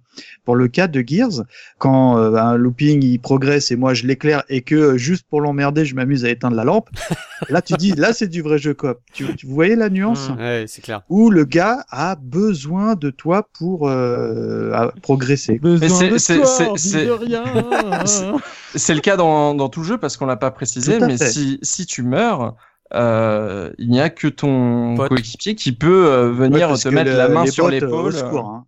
Ah, moment, ouais. On s'était fait la remarque, Ouais. tu peux crever hein, dans Gears 1, les, euh, parce qu'il y a des, il y a des phases où euh, des fois tu te retrouves à 4 et, euh, et euh, souvent ils te disent bah alors tu prends le chemin, je sais pas en haut et où tu vas euh, vers les, euh, les caves et tu te retrouves donc en, en duo mais avec l'ordinateur chacun, un, un- enfin avec la console, un personnage euh, Ouais, NP, c'est- C'est le cas aussi quand tu fais le jeu tout seul. Oui. C'est-à-dire que quand tu joues en solo sans personne, c'est un bot qui prend la place et c'est le cas pendant tout le jeu. et je Et sais pas si le tu ramasses. hein, Ouais. Les, les bots, hein. ils, te- ils-. Ils passent à Ouais, côté de toi. euh, Non, c'est même pas ça, c'est que tu, il te propose même pas, euh, c'est, si t'es mort, t'es mort. C'est, l'histoire est finie. Dans, Ah surtout, surtout que les mecs, en plus, ils, ils ont la bonne, la bonne idée de mourir vachement loin, tu vois. Ouais. Ouais. Tu sais, au milieu des locustes. Puis dit, aide-moi, aide-moi. Mais dans, Ouais, c'est ça. Dans le même ordre, euh, pas, hein. Dans le même ordre d'idée, il y a un truc qui, qui ne fonctionne pas du tout et euh, on a réessayé avec Mika. C'est euh, tu peux donner des ordres à tes coéquipiers. C'est-à-dire Ah tu, oui. tu leur dis euh, et ça je m'en rappelais plus du tout honnêtement parce que quand nous Je on crois que joue- c'est une feature du premier. hein. Il me semble que c'est que dans le premier, ça. ah hein. bah je, je, je sais C'est pas que mais... dans le mode solo, ouais. Ah ouais, et en fait, tu peux leur dire, bah, allez à l'attaque, euh, revenir en, en arrière, euh, et enfin, tu vois, des des- euh, ouais, voilà, des trucs basiques. Arrête Mais ça les cons. Mais ça marche pas du tout. Ils- Ah non, Ah ça non. sert à rien, ils sont cons comme des balais. Ah ouais, c'est incroyable, quoi. J'ai dit, mais franchement, euh, j'ai- on a essayé avec Mika, mais j'ai dit, mais ça sert à rien, ils font n'importe quoi. Bah, je, me, je me demande si ça a pas été, euh, je me demande si ça a pas été balancé à la dernière minute, parce Alors, que ça a été simplifié en fait. Euh, J'avais vu ça, euh, pareil, en creusant un peu. Normalement, il devait, euh, il devait être plus intelligent que ça justement. Et euh, je sais pas. Alors pourquoi exactement J'ai pas la réponse, mais en tout cas, les, les ordres ont été simplifiés. Mais au final, ça marche pas du tout. quoi. Bon, Ça faisait par toutes ces promesses, on vous promet une IA extraordinaire sur les consoles de nouvelle génération, mais ils se rendent compte à chaque fois qu'ils sont incapables de le faire. Donc, euh, Oui, Ça non, mais mais mal- un système qui- malheureusement, l'IA euh, des coéquipiers, elle est vraiment, vraiment Ah ouais, ramasse. Alors, l'IA des ennemis est pas extraordinaire, mais l'IA des coéquipiers, c'est vraiment, mais tu, c'est pour ça qu'il faut le faire en coop, parce qu'au moins, déjà, euh, t'es- au moins, t'es avec ton pote, ce qui fait que tu t'en fous un peu des coéquipiers, tu sais, tu dis, bah, tant pis, qui crèvent, euh, Même dans- on, on même y dans prête pas attention. Mais quand dans tu joues tout seul, ça, ça, euh, le fait de les voir se jeter sauvagement sur les ennemis, euh, tu sais, t'es t'es là, tu fais non, mais tu sais, le jeu, c'est le principe de couverture. Alors, l'IA des bots, elle devrait utiliser le même principe et pas je fonce dans le tas, quoi. Tu sais, c'est- l'IA comprend même pas son propre système de jeu. C'est extraordinaire. Alors, juste pour conclure euh, sur, Oui. sur le gameplay, euh, je voulais juste évidemment préciser, euh, parce que il faut le dire, euh, ce gameplay-là, donc qui, qui remixe euh, énormément de choses, bah, c'est devenu une, une référence. Alors, une référence, je, dis une référence, mais je sais pas vraiment. Est-ce que c'est devenu vraiment une référence et effectivement tous les jeux l'ont repris après parce que c'est un modèle, ou est-ce que Là, pendant dix ans, on a eu que des jeux qui s'inspiraient de ça parce qu'il n'y avait pas de nouvelles idées et ça commence à être une mode euh, qui va passer? Euh, je, ça, je ne saurais pas répondre Moi, à la question. avis, hein, je... si tu veux. Ah Bah, je veux bien, tu vois, ça m'intéresse vachement parce que euh, pour moi, pour moi, c'est pour moi c'est fini là. Le, le, le système de cover comme ça. Bah, Ouais. j'ai refait Gears 4, tu vois, euh, parce que bah Gears 4, enfin Gears quoi. Et ils ont sensiblement gardé le même même système. Bon, ils avaient annoncé des différences. Personnellement, je les ai pas relevées. Peut-être que tu peux passer au-dessus du muret aujourd'hui ou quelque chose comme ça. Je crois que c'était déjà le cas. Enfin, et je tu trouve, je trouve qu'aujourd'hui, euh, dans le cadre d'un TPS, parce que moi, je, c'est vraiment le genre de jeu que je préfère. Les FPS, j'aime déjà beaucoup moins. Euh, je trouve que euh, aujourd'hui, ça fonctionne encore du feu de dieu. C'est pour ça que je l'ai dit en intro que quand j'ai refait le, premier avec Looping euh, récemment, là encore encore la semaine dernière, bah j'étais dans mes chaussons. euh, je- le jeu, je le trouvais encore hyper jouable parce que c'est un gameplay. euh, encore une fois, je parle en mon nom. Hein, ça se trouve, vous allez me dire que ça va plus du tout, mais je trouve que c'est un gameplay dans un cadre TPS qui est vraiment aux petits oignons. Il me semble d'ailleurs dans les derniers opus de, de Splinter, qui est pour moi l'autre référence, ils ont repris aussi des, des composantes de gameplay à la, on va dire à la Gears parce qu'ils sont ils se sont aperçus que en, en semi-automatisant un peu euh, tout ça euh, bah ça, ça ça dynamise complètement le jeu parce qu'il y a d'autres jeux où il le fait automatiquement et je trouve que c'est pénible quoi. Enfin c'est Ah, euh, Mais après, euh, justement, euh, je suis d'accord avec toi, mais je me dis, euh, il y a, c'est pas devenu une référence dans le sens où euh, il y a encore, euh, par exemple, euh, des TPS de l'école euh, Max Payne qui sortent. Tu vois, il y a, y a toujours plusieurs écoles.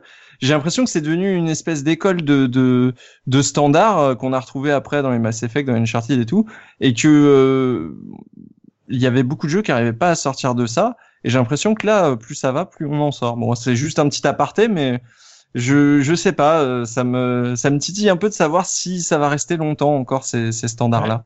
Moi, moi, je trouve que déjà, il y a Soubi. eu beaucoup moins de TPS qui sont sortis ces derniers Oui. temps. hein. Si tu Ouais, regardes, déjà, euh, ouais. Et quand tu, quand tu vois le, ne serait-ce que l'année dernière, euh, on digresse un tout petit peu, mais The Division euh, qui reprend un système de couverture qui est, qui est, est très très similaire au système de couverture de Gears of War, je pense que c'est juste un système qui fonctionne très bien comme ça. Et Moi, que c'est pas, hein, c'est pas vois, forcément le la peine de. Ah, c'est un système qui marche très très bien. hein, C'est ça le. Je pense que c'est pour ça qu'il n'y a pas de nouvelles idées forcément qui est avancé parce que c'est un système qui se suffit très bien à lui-même et qui permet, euh, quand il est bien utilisé, de, de faire un bon jeu. Tu, Quoi. tu sais qu'au-delà de ça, c'est Oui. maintenant quand je joue à un TPS qui a pas la prise en main, la maniabilité d'un Gears, je suis perturbé. C'est-à-dire ah, que euh, Mika, on a on, on avait parlé du cas Reparlons de Resident Evil 4. de non, non de, de Uncharted. Le podcast. Uncha- Uncharted. Ah Euh, ouais. et voilà, et tu sais, il a, il a, bon, il y a un système de cover, tout ça, mais la- les touches sont différentes, tu tires pas de la même façon et tout. Et moi, je suis très perturbé quand je joue à un, un, un autre TPS qui n'a pas cette Et façon de faire on de avait Gears. commencé euh, Fuse aussi là. Enfin Oui. bon, ouais, comme quoi on fait vraiment Ah, tout ce qui. commences à sortir des vieux trucs là. Ah Ouais. bah là on a fait le tour. Là. Euh, On non, euh, pire du pire, Army of Two, hein, les enfants. On l'a fait. Ah, top, top, top, top, top. On crache pas sur Army of Two. ouais, c'est sympa en plus. Army, Ouais. Army of Euh, Two. Bah, on en a fait, euh, je sais plus lequel, et euh, ouais, c'est. Mais après, c'est bon, enfin, c'est des apartés, mais c'est vrai que euh, honnêtement, au niveau gameplay dans ce genre-là, moi, je trouve personnellement, c'est c'est aux petits oignons. C'était déjà aux petits oignons à l'époque, et c'est du coup aujourd'hui, moi perso, ça me convient complètement. hein. Alors, euh, looping, t'as, t'as, il y a eu un mot clé là. Je vous l'aviez pas prononcé depuis tout à l'heure. Justement, j'attendais de voir si l'un d'entre vous allait l'avancer. Tu parlais des touches, justement, parce que euh, le mapping des touches c'est quand même important sur un jeu et pou- surtout pour un jeu comme Gears of War qui est censé être un, un- un des premiers TPS.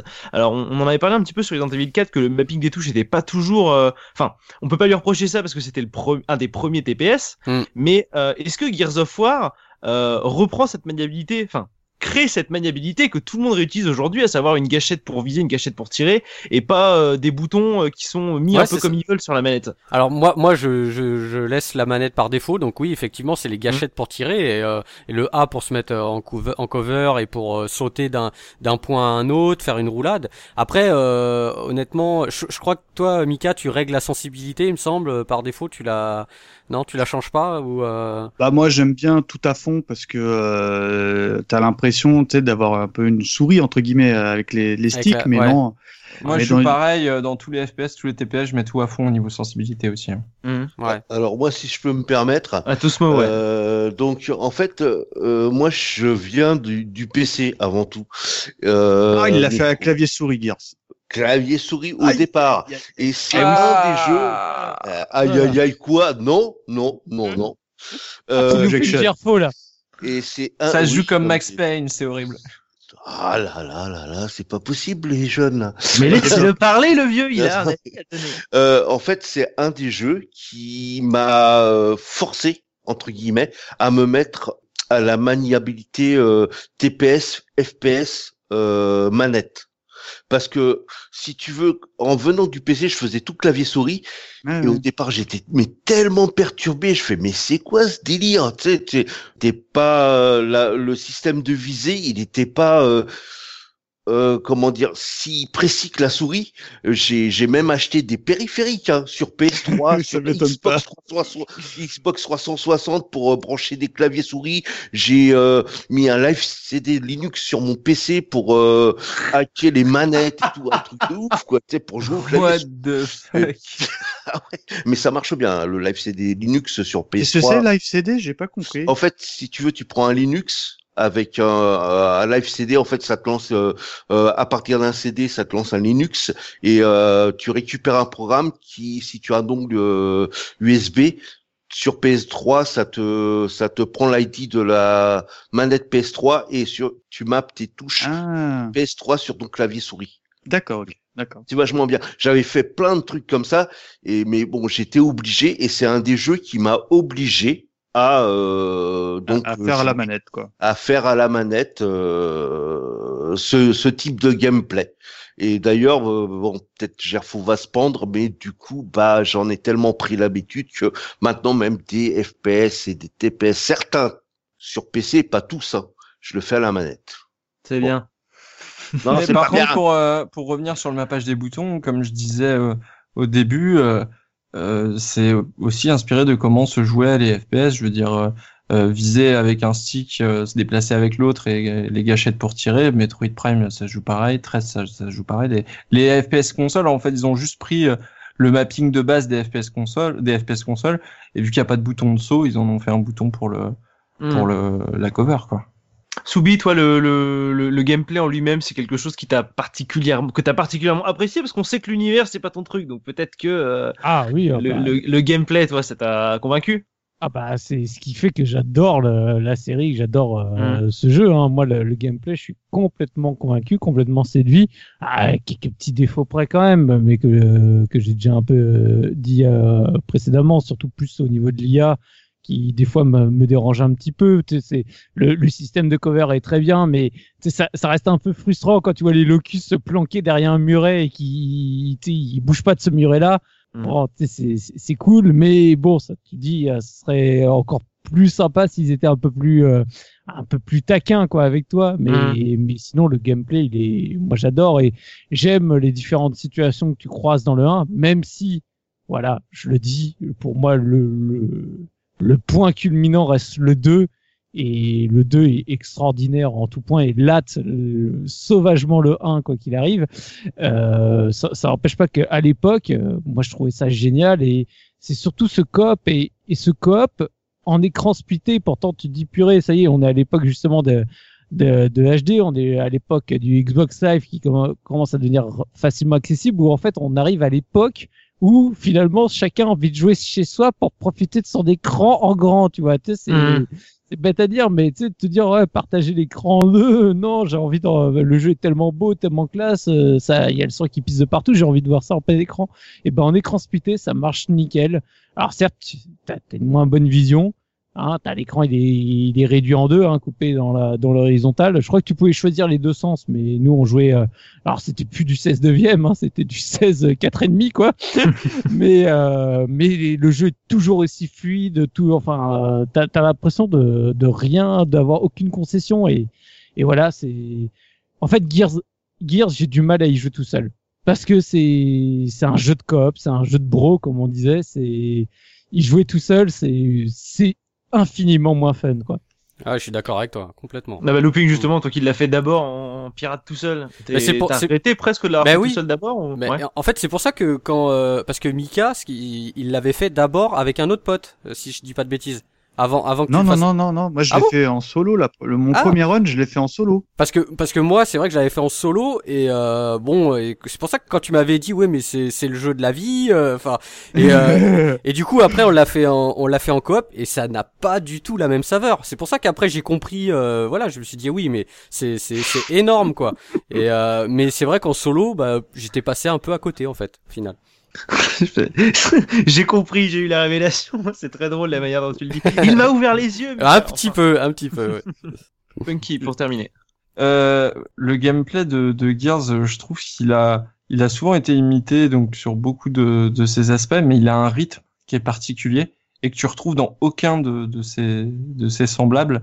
Euh, je pense notamment euh, à la course, à des choses comme ça, où tu sais que t'es, t'es dans Gears, tu vois, tu, y a pas, y a aucun doute là-dessus, tu, y a un feeling Gears of War euh, que t'as pas chez les autres, même au niveau des armes, même au niveau de tout ça, et euh, bah moi c'est c'est ça qui m'a plu dans le gameplay, c'est ce feeling assez particulier. Je sais pas trop d'où il vient, mais mais c'est assez cool. C'est l'ensemble qui marche bien.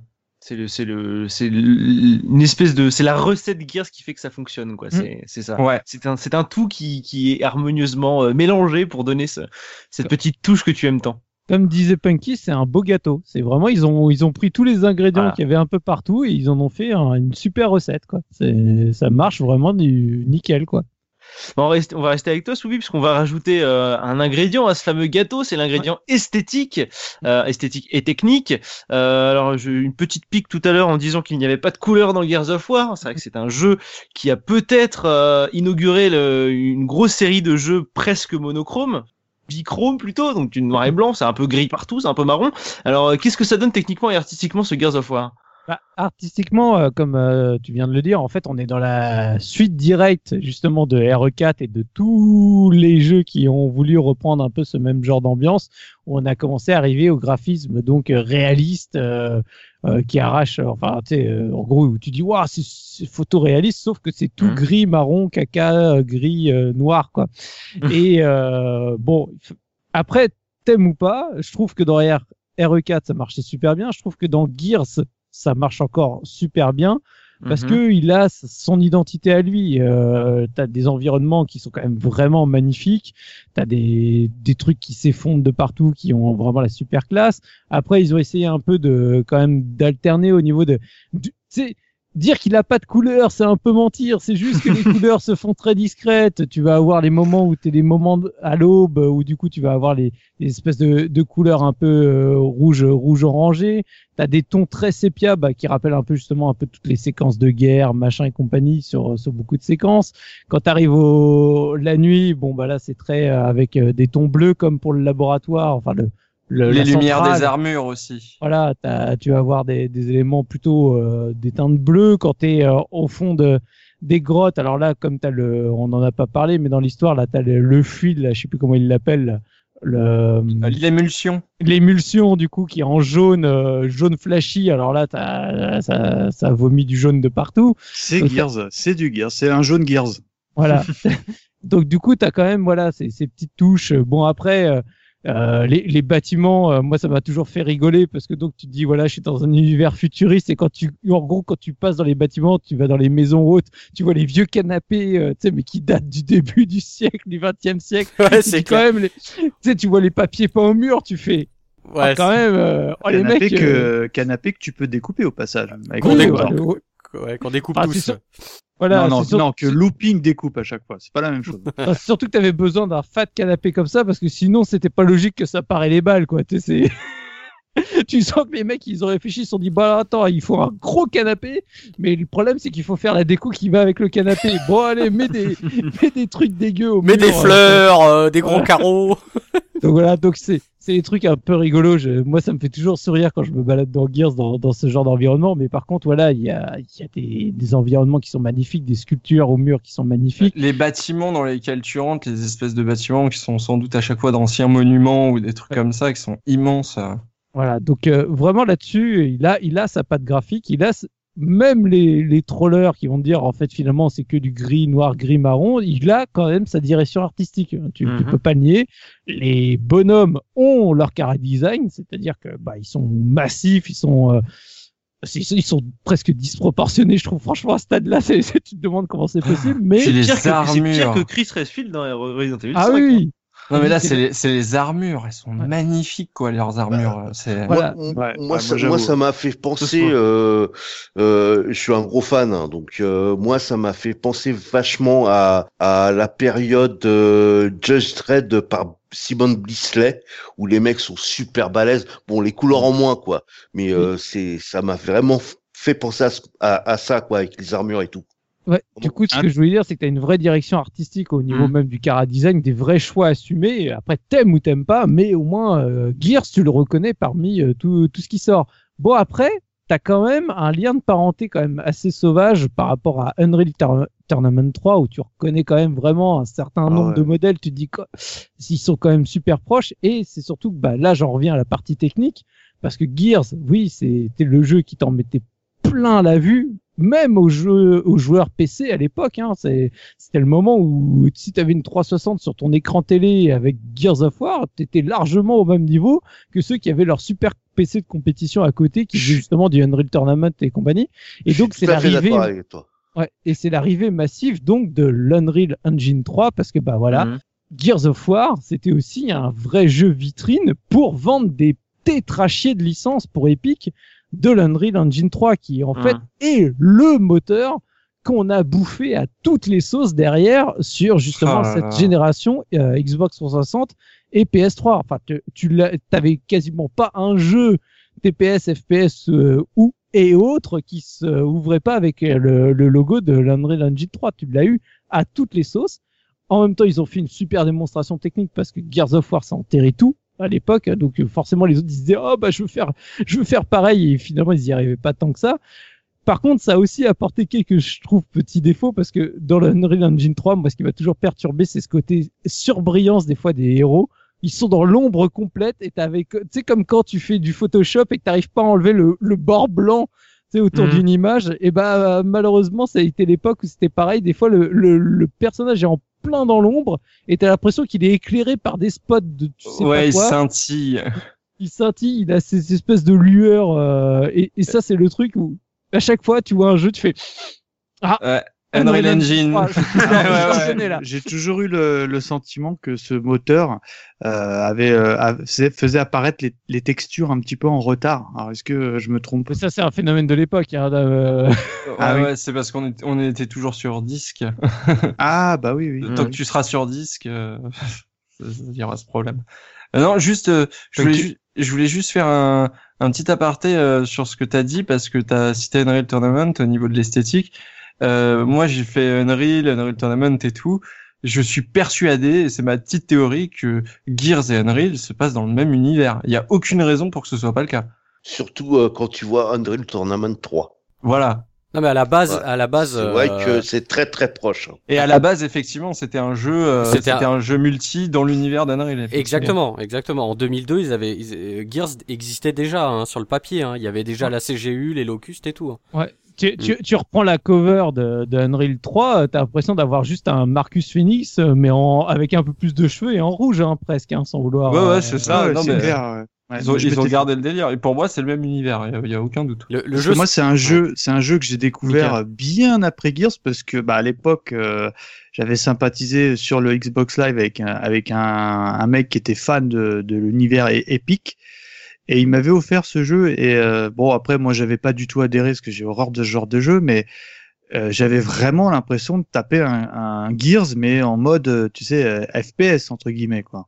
Donc euh, je, je pourquoi pas non, je, je trouve que ta théorie tient debout. Ah non, mais c'est sûr. Hein, le, le jeu s'appelait euh, Unreal Warfare.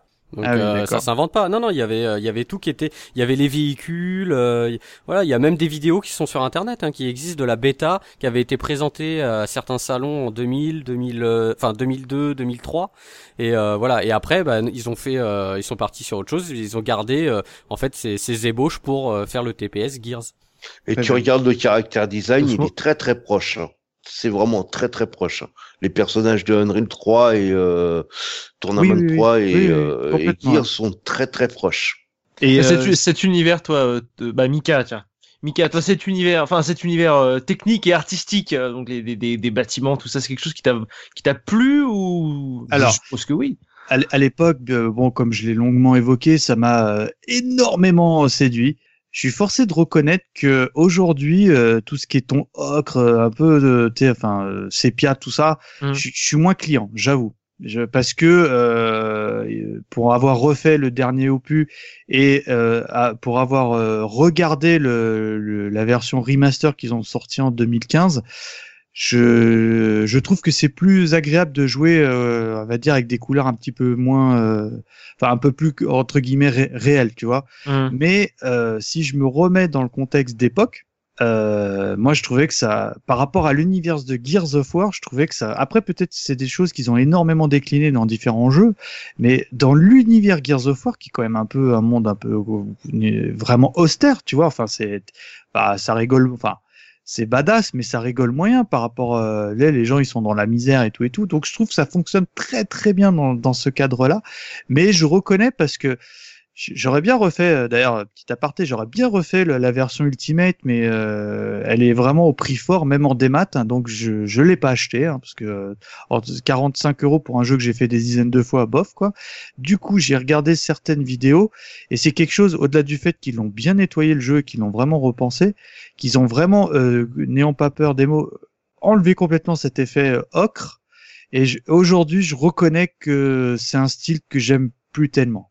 Mais à l'époque, euh, c'était vraiment euh, le haut du panier. quoi.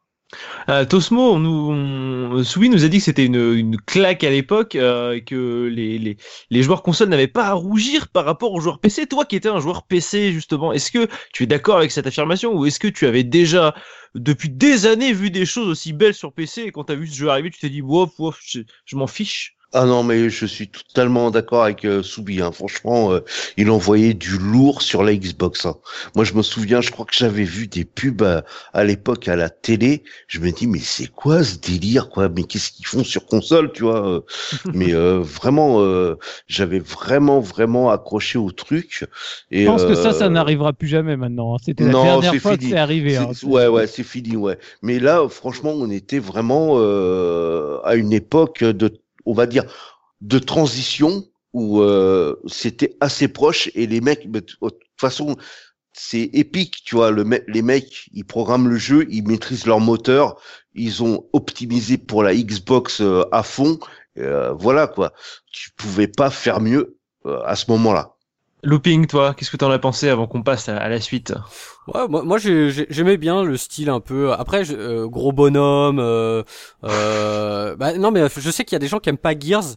Euh, justement par cette euh, Mhm. ce, ce cara design vraiment particulier quand même euh, des Bah, personnages macho, macho man. Quand ouais même, hein. voilà mais il y a des gens je sais qu'ils ils aiment pas moi moi moi ça me plaît j'adore le cara design des locustes je les trouve euh, vraiment euh, super bien faits ils ont vraiment des gueules euh, t'as envie t'as envie vraiment de les de leur, de leur mettre un, he- un headshot quoi ils demandent que ça quoi quand tu les vois les boomers Tue-moi, tue-moi, je suis trop laid. et puis c'est Il prend plus de plaisir à tuer un locus qu'un humain, ce qui est vraiment, Eh oui. tu vois, c'est... Non mais ça tâche bien. Il y a, c'est vrai que c'est un jeu qui est, qui est très sanglant quand même. Il y a, euh, je veux dire, euh, il y a beaucoup de sang quand, bah, quand tu mets, un, quand tu tronçonnes euh, un, un locuste. ouais, voilà, il y a du splash de sang. Euh, alors c'est vrai que maintenant, euh, en ayant refait la, la version PC là avec Mika, euh, bon, tu sens qu'il y a, et encore, je trouve que la version PC est quand même euh, un peu plus lissée que la version Xbox. Un petit peu. ouais. Un petit peu. En plus, maintenant, il y a, nous on l'a pas fait, mais tu peux rajouter des shaders pour euh, encore adoucir euh, l'image et, euh, et accentuer euh, certaines couleurs. Mais bon, je sais que, enfin, sur 360, c'était c'était une claque visuelle et euh, et ça reste un très beau jeu, même encore aujourd'hui, euh, dix ans après, quoi. Euh, question toute bête, par contre, avant de passer à la suite, pour la version PC, vous l'avez fait en coop, Ouais. mais euh, sachant que c'est un des premiers jeux 360, normalement, il est jouable en coop que via Game for Windows Live qui a fermé. Oh donc, euh, Alors, je peux t'expliquer. comment ça s'est goupillé, ouais. ouais. Exactement. Alors, euh, comme on avait fait pour Splinter Cell, euh, Chaos Theory à l'époque, Mhm. euh, on utilise un donc le Windows. euh, comment ça s'appelait? Play for Windows, non? Euh, C'était Game for Windows Live. Game- ouais, Game voilà. for Windows, Donc ouais. ça, ça, c'est fermé, ça n'existe plus. Euh, donc nous on utilise un logiciel qui s'appelle Tungle qui euh, en fait euh, simule une LAN euh, de PC à PC, comme si tu branchais Mhm. deux PC ensemble, sauf que bien sûr c'est via Internet, euh, c'est à distance. Et du coup, C'est tu... comme, euh, c'est comme un matchy ce truc, un peu. Exactement, c'est exactement pareil. Donc nous, euh, voilà, sauf qu'on utilise ce logiciel Tungle qui a qui a une bonne base de données en termes de jeu. Et donc euh, voilà, on crée une partie euh, locale, comme si tu jouais avec, euh, comme j'ai dit, de PC à PC. Et donc euh, voilà, il y a quelques confi- configurations à faire, hein, bien sûr. Ah, C'est euh, c'est chiant quoi. Enfin c'est pénible pardon. C'est euh, bah c'est pas faut évident. ouvrir les- euh, faut ouvrir les ports de ta console machin. Enfin bon. Non, pas de la Euh, console de, du PC. de, de, de ton. Oui. Enfin bon. C'est pas clé en main, hein. il y a un peu il y a un peu de réglage Mhm. mais c'est faisable. Et euh, nous voilà, après on a réussi et après c'était nickel, on a pu faire comme ça toute la campagne en coop aujourd'hui quoi en 2000 Tu peux y jouer en 17. 1080 en plus sur, sur la version de 2007. Oui, après voilà, il y a des patchs, il y a des shaders, euh, enfin sur PC, il y a vraiment d'avoir un truc euh, on peut vraiment avoir un truc euh, propre quoi. Après, c'était pour le faire sur PC, parce qu'évidemment, je suppose qu'on peut toujours le faire en coop, en ligne, via la 360, évidemment, c'était un... Ouais, puis le jeu Oui. il est, il est rétro-compatible sur la Xbox One, euh, je crois. Oui, oui, Ouais, oui, oui, tout ouais. à fait. puis, Tous et, de les toute façon, et puis la Et ressortie. Il y a, y a toujours du monde sur les serveurs. J'ai été, j'ai été checké cet après-midi parce que le, le live était gratuit. Il y a toujours du monde sur les serveurs, même pour la coop ou pour le, ou pour le compétitif. Il y a encore des gens. Avant de passer à la revue de presse, on va faire un petit point pause musicale avec euh, Punky. Alors, euh, dans un jeu comme celui-là, moi, quand je vois Gears of War, je me dis, il va y avoir des grosses guitares dans tous les sens, euh, parce que je suis formaté avec les nouveaux jeux d'aujourd'hui, où si c'est bourrin, il y a forcément du métal partout. Qu'est-ce que ça donnait dans Gears of War? Eh ben alors, euh, dans Gears of War, c'est pas du tout ça. Euh, on a une bonne BO de film d'action euh, des Mhm. années 90 voire 2000, euh, avec euh, des tonalités parfois proches d'un Die Hard ou même euh, d'un Terminator 2 sur certaines scènes Mhm. d'action. Euh, inspiré donc des années 2000 aussi parce que on sent parfois une petite pointe de Seigneur des Anneaux, voire de Matrix à certains moments. Euh, c'est bah, c'est sans doute dû à la présence de, de très très gros cuivres hein, qu'on doit ça. Euh, donc cette soundtrack on la doit à, alors comme d'habitude je vais me foirer sur le nom euh, Kevin Rieple euh, qui bossait donc euh, sur euh, la musique euh, de la série Unreal Tournament depuis Unreal Tournament 2003. Il, a, il avait pas fait grand chose d'autre et pourtant et pourtant euh, il signe vraiment une belle soundtrack. Donc, comme j'ai dit, très inspiré de, de, de BO de films d'action qu'on a connu euh, quelques années plus tôt. Euh, mention spéciale pour le, le thème musical euh, parce que vraiment le thème de Gears il est emblématique mais vraiment. Euh, et puis tout le reste aussi parce que l'intégralité de la soundtrack défonce. Franchement allez l'écouter. C'est euh, si vous voulez euh, prendre du du enfin c'est aussi puissant qu'un Hans Zimmer hein, si on si on on va en compar- comparaison de, de BO euh, c'est c'est très très puissant. Ça ça ouais ça pour se lever le matin ça vous met en forme. Euh, et puis en plus euh, ce qui est cool c'est qu'elle est hyper immersive dans le jeu. Euh, c'est-à-dire elle participe à 100% à l'application qu'on a devant la euh, devant la télé. Euh, la musique euh, en fait elle est elle est même utile dans le gameplay parce que euh, quand la musique s'arrête c'est qu'il y a plus de locust. Donc euh, du coup, euh, on prête attention sans le vouloir à la musique et elle est très très intelligente et très très bien foutue à ce niveau-là.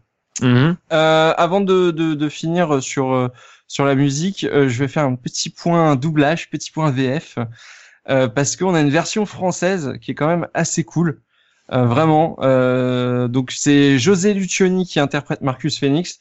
Donc c'est un, super doubleur, il double souvent Al Pacino. C'est aussi Sully dans la série Uncharted. Et, et récemment, il a fait Tolbjorn dans, dans Overwatch, pour ceux qui jouent un peu Overwatch. Et donc, on a Thierry Mercier, qui est dans le rôle de Dom, que vous avez pu entendre de temps en temps sur Vin Diesel, et que- qui double aussi, alors ça c'est un petit coup de cœur, il double... euh, euh, donc le doubleur de Dom double euh, Bruce Campbell dans la série H versus Evil Dead, qui est, qui très très Mhm. bien, que je vous conseille si vous aimez le, la bolognaise. et, euh, et du coup, il double le vieux euh, Bruce Campbell, le vieux H décrépit, euh, et ça rend très très bien, ça lui colle euh, parfaitement. Voilà pour la VF, qui est, qui est vraiment très cool, même si euh, parfois, bon, on sent de la réutilisation de comédiens un peu à outrance, mais euh, c'était un peu aussi euh, Moi, les limitations ça, budget. je trouve que, enfin, vraiment, tu parles de cette VF. Moi, j'ai jamais joué euh, au jeu en VO parce que je trouve que la VF, euh, ça, tu l'as bien souligné, euh, apporte encore plus d'épaisseur entre guillemets euh, sur les personnages parce que elle est volontairement euh, cli- cliché. Tu vois, genre des grosses voix graves, tu vois. Enfin, le, le- Ah, ils le ont call- pris les, ouais, ouais, ils ont pris deux mecs euh, qu'on fumait de la clope. quoi. voilà, le, le call, c'est vraiment la voix du gros badass, tu sais. Et euh, moi, je trouve que, enfin, dans le cadre de c'est- ça, ça fonctionne à plein tubes. hein. Pour ce qui est de l'OST Punky, tu nous as choisi quoi comme morceau? Alors, du coup, euh, on va. euh, je vous ai fait un petit medley. En fait, il y a quatre euh, musiques différentes. Donc, Hmm. il y a d'abord le thème principal parce que bah, on pouvait pas s'en passer. Euh, je vais vous donner un petit truc quand vous allez écouter le- la première musique. Essayez d'imaginer que c'est un, un thème de Batman. Vous allez, vous allez voir, c'est le plus beau thème de Batman du monde. C'est, assez génial. Euh, ensuite, je vous ai choisi deux chansons, deux moments choisis euh, parmi le meilleur de ce que vous pouvez entendre dans les scènes d'action. Euh, donc c'est vraiment deux, deux, deux musiques qu'on entend régulièrement et qui sont vraiment très très cool. Et pour finir, en quatrième, je vous ai je vous ai mis le thème des locustes, euh, qui est vraiment euh, la marche impériale, quoi. Ça, ça marche très très bien et qui me fait penser d'ailleurs à la musique d'intro. euh, le début me fait penser à la musique d'intro d'Unreal Tournament. Donc on n'est pas si Mhm. loin. Voilà.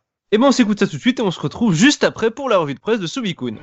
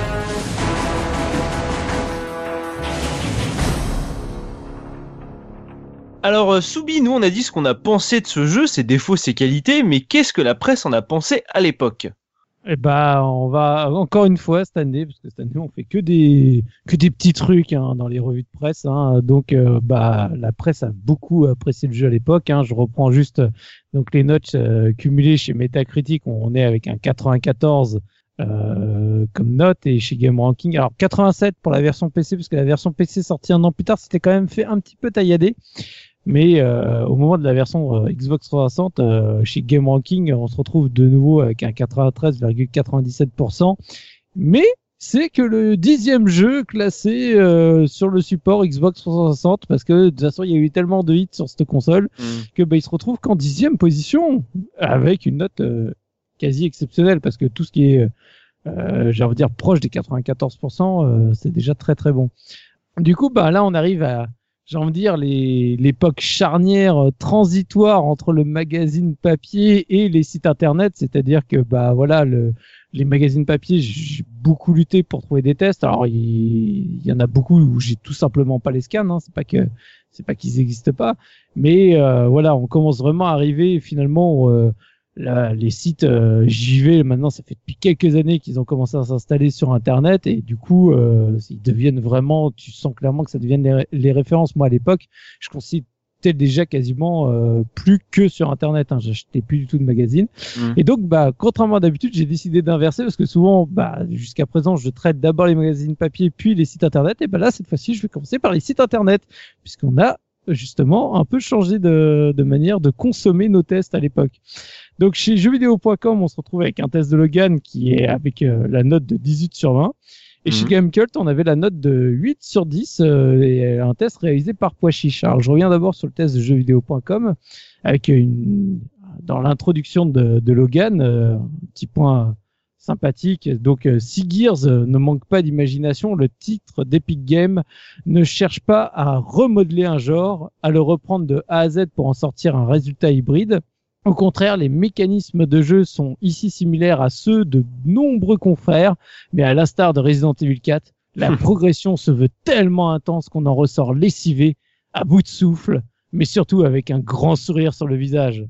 Donc voilà, donc ça c'était l'intro euh, pour euh, pour commencer le test de Gears of War. Donc bien sûr le début te détaille le, le scénario euh, brièvement, on te dit voilà que que c'est un scénario qui fleure bon la série B, que pourtant justement malgré ce- cette série B, c'est dans ces lignes que naîtront de fabuleux moments à venir.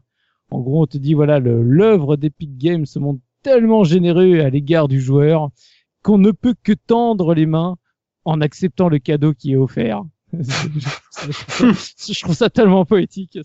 C'est la, c'est, c'est la phrase que, Mi- que Mika a dit à Looping. Tends les mains, ce cadeau t'est offert. Voilà. Je t'offre la lumière de Gears ça. of War.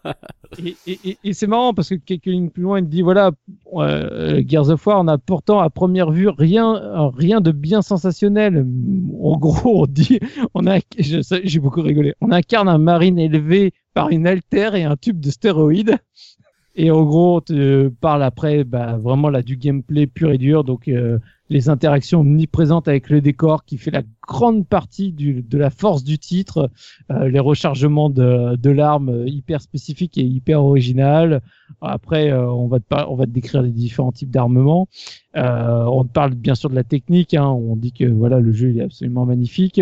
Au niveau des points négatifs, eh ben, on te parle de l'IA allié qui a tendance à se jeter dans le tas et surtout à rester figé euh, en face des ennemis quand ils se font canarder dessus, quoi. C'est ah, je commence à me prendre des bastos. Bah surtout ne bouge pas, quoi. Reste là hein, jusqu'à ce que tu tombes au sol. En, en point négatif, euh, Logan euh, cite aussi un peu le manque de, de variété dans les situations, quoi. Donc, euh, certes, on parle euh, des Krill, on parle de, de la rencontre avec la, la Berserker, mais de manière générale, voilà, il reproche le fait que c'est boum boum, euh, salle suivante, boum boum, salle suivante, boum boum, salle suivante, quoi. Ça reste quand même assez linéaire. Euh, par contre, on te parle bien évidemment de la caméra ras du sol quand tu cours, qui est la features aussi qui avait beaucoup fait parler d'elle, alors que d'un point de vue gameplay, n'apporte pas grand chose, mais d'un point de vue mise en scène, qui est tellement classe. Donc voilà, et donc on arrive à la conclusion de Logan pour, euh, pour Gears of War. Si Gears of War ne constitue pas une date dans le monde du jeu vidéo, le résultat final est difficilement critiquable tant la mise en scène sacralise l'action non-stop, parfois au détriment d'une certaine diversité, mais toujours pour le plaisir du joueur, impossible de ne pas prendre parti pour ces bidasses d'un autre temps, d'autant qu'il semble bien que, que leur mission ne fasse que débuter. Partez devant les mecs, on vous couvre en attendant un nouveau plan de bataille. Et est-ce que ça, ça fait aussi référence Alors, euh, on le retrouve euh, également dans le test de GameKills sur le fait que la fin ouverte du 1 est un peu frustrante en disant, en gros, c'est c'est tellement le bon bah en fait de toute façon euh, il y a un 2 qui est prévu tout de suite, donc euh, Hmm. on va pas se faire chier à faire une vraie fin. En gros, on vous laisse. euh, en, gros, c'est comme si tu terminais juste un chapitre en plein milieu du jeu, quoi. Tu sais, c'est Mhm. voilà. Allez, next. euh, on t'a fait affronter Ram, t'es content, mais c'est pas pour autant que t'auras une vraie fin. Et ça, tu sens que dans les tests, ça a quand même un peu frustré. hein. Et moi, à l'époque, ça m'avait un peu frustré aussi. hein.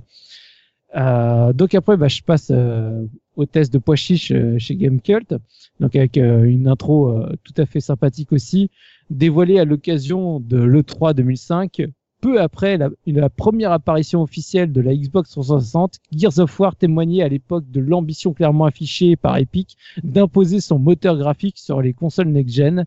Déjà rompu à l'exercice sur PC, le développeur de la série Unreal et de sa petite sœur multijoueur Unreal Tournament connaît bien l'impact décisif sur les ventes de licences d'un titre réussi, à la fois fun à jouer et techniquement bien en avance sur son temps, et s'est donc attelé durant les 16 derniers mois à faire de son premier titre sur Xbox 360 le porte-étendard escompté sous l'œil avide de Microsoft et de millions de joueurs pleins d'espoir. C'est que mine de rien, ce n'est pas si courant une killer app.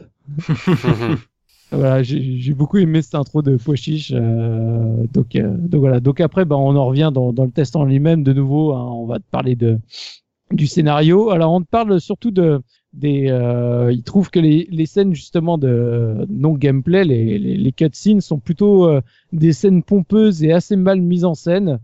Euh, ça, ça, en gros, ça, ça l'agace plus qu'autre chose. Dans le jeu, bah justement, ce que je disais au niveau du scénar, c'est on avance sans trop se poser de questions, sans forcément savoir pourquoi on est là ou euh, ce qu'on doit y faire. Et euh, donc voilà, donc pareil, ça l'a, ça l'a un peu dérangé, mais après, ça n'empêche pas qu'ils disent que le, le gameplay rattrape euh, toute cette partie-là. On te parle de Kill Switch, c'est le seul test que j'ai lu qui te parle de Kill Switch. Tu dis tiens, c'est le seul à y avoir joué avant de d'avoir fait Gears of War. Donc il dit voilà, bah ça reprend justement le système de cover, ça reprend le le l'idée qu'il y avait dans dans Kill Switch. On te parle de la maniabilité qui est très naturelle. Voilà, tout se fait euh, sans réfléchir, tout est tout est super fluide, les déplacements justement entre les différentes covers, etc. Tout tout est fluide quoi. Alors par contre, euh, bah, chez GameCut, voilà, on, on revient à l'IA, elle est vraiment en dessous quoi. C'est bon, bah en gros, euh, bah, tous les problèmes un peu que je disais euh, auparavant, c'est l'IA, elle, elle, elle- elle utilise bien le système de cover, mais elle reste un peu trop figée quoi. T'as les bras Mhm. qui dépassent. Euh, tu mets des balles dedans et c'est pas pour autant qu'il va ranger le bras quoi. Tu continues Mhm. à lui c'est un peu de la vie euh, sans euh, donc ça, ça ça le dérange un peu euh, pois chiche. Après euh, pareil au niveau du solo et je parle du solo solo pas en cop, il Mhm. trouve qu'au bout d'un moment s'installe un sentiment de lassitude en fait. Tu sais, alors juste enchaîner les vagues d'ennemis euh, tout seul, bah c'est finalement bah pas super jouissif et rapidement au bout de quelques heures de jeu, bah tu commences à te lasser quoi. Mhm. Par contre, euh, alors pareil, il parle de quelques armes décevantes pour lui. Et alors, ça me fait rigoler parce que ces armes décevantes, c'est presque mes préférées. Donc, euh, en gros, il dit voilà, le pompe, le lance-grenade et l'arc sont les armes décevantes. Je vais là, je fais. Moi, bah, tu, tu vois, tu me rajoutes juste le Lanzor et t'as à peu près mon mon. Lui, de- lui, il a kiffé le KO Max en fait, c'est ça, non? Bah, je sais pas, mais en tout cas, ça ça m'a fait rigoler quoi. Et surtout, ce qui kiffait, c'était le, le sniper et le Lanzor, mais bon, et voilà, c'est surtout pour l'arc que, que je, je ne peux absolument pas cautionner. Je trouve que l'arc apporte une telle jouissance que c'est pas possible de dire que. Pareil, Team Arc. Donc voilà, le... et après, on te... alors ça faisait longtemps, on te reparle, alors gros point noir du jeu, c'est sa durée de vie de 8-10 heures. En gros, on dit euh, deux grosses après-midi ou deux grosses soirées passées entre potes. Et donc voilà, on dit, euh, ça, ça, quand même, euh, c'est c'est pas un jeu court, mais en même temps, c'est c'est pas un jeu si généreux que ça. Et moi, je trouve que c'est un, ça reste quand même vraiment abusé parce que franchement, le jeu, on peut pas lui reprocher d'être euh, Ouais, si court que ça. C'est largement suffisant pour ce, pour le jeu, ouais. Surtout quand on voit la norme euh, qui n'ira qu'à qu'à- qu'à la baisse plus tard sur les campagnes solo des jeux. Quoi. Mm. Su- surtout pour un jeu de début de génération, quand même, euh, ça va. Donc, euh, donc voilà. Donc on te parle aussi un peu, donc comme je disais, de la fin euh, trop ouverte et qui appelle un Gears of War 2 de manière un peu trop appuyée. Et il va te décrire un peu les, hum, les modes, les trois modes multijoueurs qu'on n'a pas du tout parlé, en te disant que bon bah ça reste des modes euh, deathmatch assez classiques, mais avec euh, quelques petites pointes de des, des petites subtilités qui restent intéressantes parce que c'est vrai que comme tu as quand même le fait que tu puisses être relevé, machin, enfin ça, ça apporte une, euh, un petit plus au, au deathmatch classique, mais on est très loin, très très loin de la horde de Gears of War 2 quand c'est arrivé. Donc euh, c'est pour ça qu'on s'est nous-mêmes pas très, trop étendu, alors que si on avait fait Gears 2, je pense qu'on aurait passé près d'une heure et demie juste à parler du mode horde. C'est ça. Ah, vous voulez- on, peut en, on peut en parler ou faut qu'on Non, non, en... non, Non. Ah, Alors, la- la- l'année prochaine, on pourra en parler de Gears 2. Je dis ça, je dis rien. Donc, euh, en conclusion de le verdict, euh, verdict de Gamecult, rarement décevant, le studio Epic signe avec Gears of War l'une des productions les plus impressionnantes, nouveau maître étalon de la next-gen en termes de réalisation. En attendant mieux d'ici quelques mois, le titre envoie une telle claque graphique de la figure, s'arrange tellement pour nous en mettre plein les mirettes à chaque seconde qu'on en oublierait presque certains de ses défauts assez gênants aux entournures. Presque. S'il s'avère efficace, son gameplay se montre aussi plus ainsi plutôt banal pour un jeu d'action et même un peu lassant, tandis que sa durée de vie pointe dans la moyenne très basse des jeux de cette envergure. Peuplé de personnages au charisme inexistant, le titre souffre également d'un scénario aux prémices intéressantes, mais dont l'intérêt s'essouffle très vite, illustré par des cinématiques pompeuses et bien mal mises en scène. Pour autant, Gears of War demeure un titre impressionnant et une étape technique dans la ludéothèque Xbox 360, franchement fun en coopératif, sympa en multi, péchu et brutal en solo. Il possède de sérieux atouts et porté par une technique jamais vue, s'impose pour l'instant comme l'un des incontournables de la console. Donc les plus et les moins, réalisation époustouflante, gameplay brutal et subtil à la fois, mode coopératif franchement réussi, multi plus fin qu'il n'y paraît, et donc en point négatif, trop court, scénario décevant, IA médiocre, arsenal mal équilibré et mise en scène de série B. Donc voilà, pour, chez, euh, chez Gamecult. Juste pour terminer très très brièvement, donc c'est les tests que j'ai trouvés donc de chez Console Plus, euh, donc avec euh, la, la, note de 19 sur 20 euh, donnée par par Console Plus. Je vous lis juste les deux avis euh, qui sont dans le jeu là des, des testeurs. Donc l'avis de Connie dans un premier temps.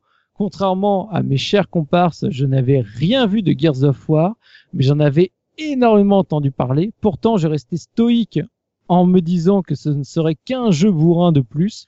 Lorsqu'il est arrivé à la rédac, j'ai failli devenir fou, je n'en revenais pas. Quel graphisme, quelle animation, quel rythme et ses effets spéciaux. un vrai décollement de rétine comme le, comme le titrait Chris après le 3. Pour moi, Gears of War est le premier vrai jeu next-gen. Il annonce du lourd pour la suite. Donc voilà, c'est pour dire qu'on l'attendait à peine, hein, d'un verdict de 19 sur 20. De nouveau, on retrouve les plus et l'immersion totale, gameplay presque parfait, multijoueur génial. Les moins, pas de vrai véhicule, explosif pas assez puissant, et franchement, je vois pas trois petits points.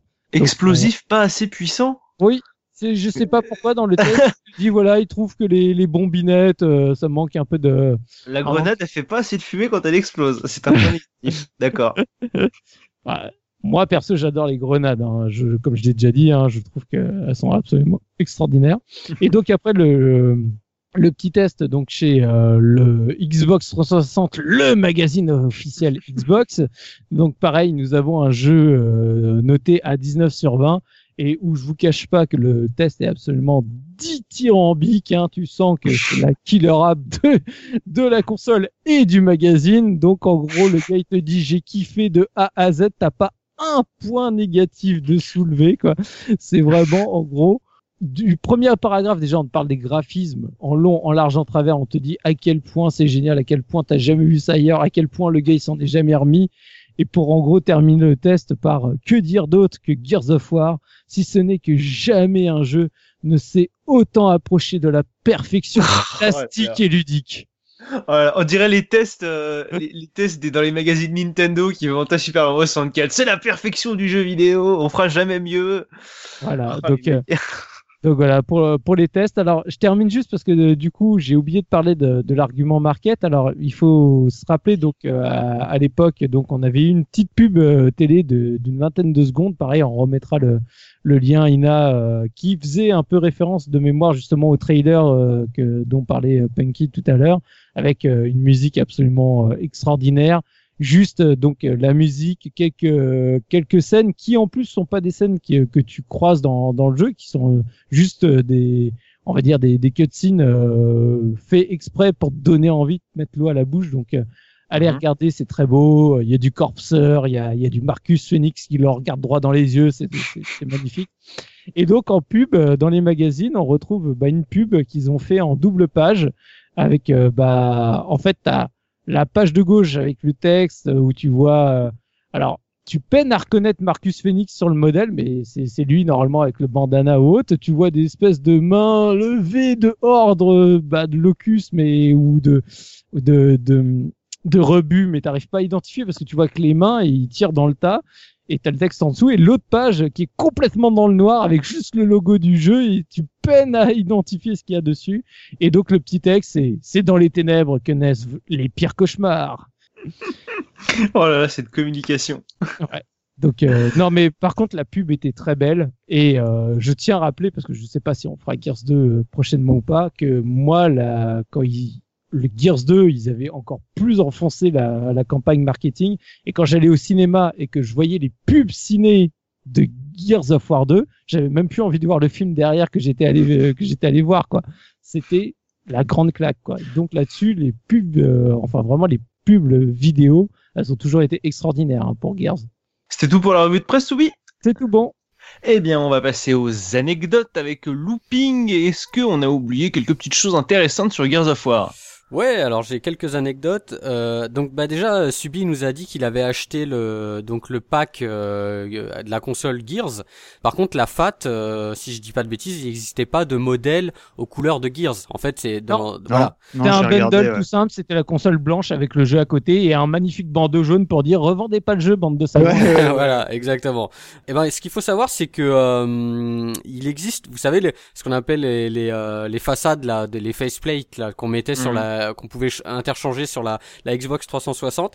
Il y a une façade Gear of War qui existe, qui est une édition limitée, qui avait été remis aux journalistes à l'E3 2006. Donc euh, j'imagine lors de la présentation du jeu.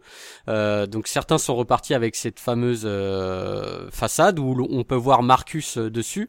Et donc c'est une façade euh, qu'on peut trouver sur eBay. Alors j'ai trouvé ça vaut à peu près 50 euros en moyenne. Ah oui, quand même. Euh, quand même pour pour euh, ce petit bout de plastique. J'ai toujours trouvé ça un, un petit peu cheap, moi, les façades. Enfin, euh, je sais pas quels avis vous avez, mais euh, ce que tu m'en avais filé une une fois quand t'étais encore dans le métier, Ouais, et euh, je l'ai jamais mise parce que soit tu fais le truc complet, tu c'est vois. ça. C'est le problème, c'est d'avoir juste la façade et le reste de la console voilà, blanche. et là ouais. ça fait, euh, tu sais, ça fait genre t'as collé des autocollants, quoi, tu vois, comme quand on Mhm. était gosse, quoi. Enfin, j'ai toujours eu mon avis. Euh, ouais, le, voilà, le c'est must ça. à ce niveau-là restait euh, le capot de la GameCube où tu pouvais mettre un petit rond euh, Ouais. au milieu. Je sais pas si vous vous souvenez. Si, si, exact.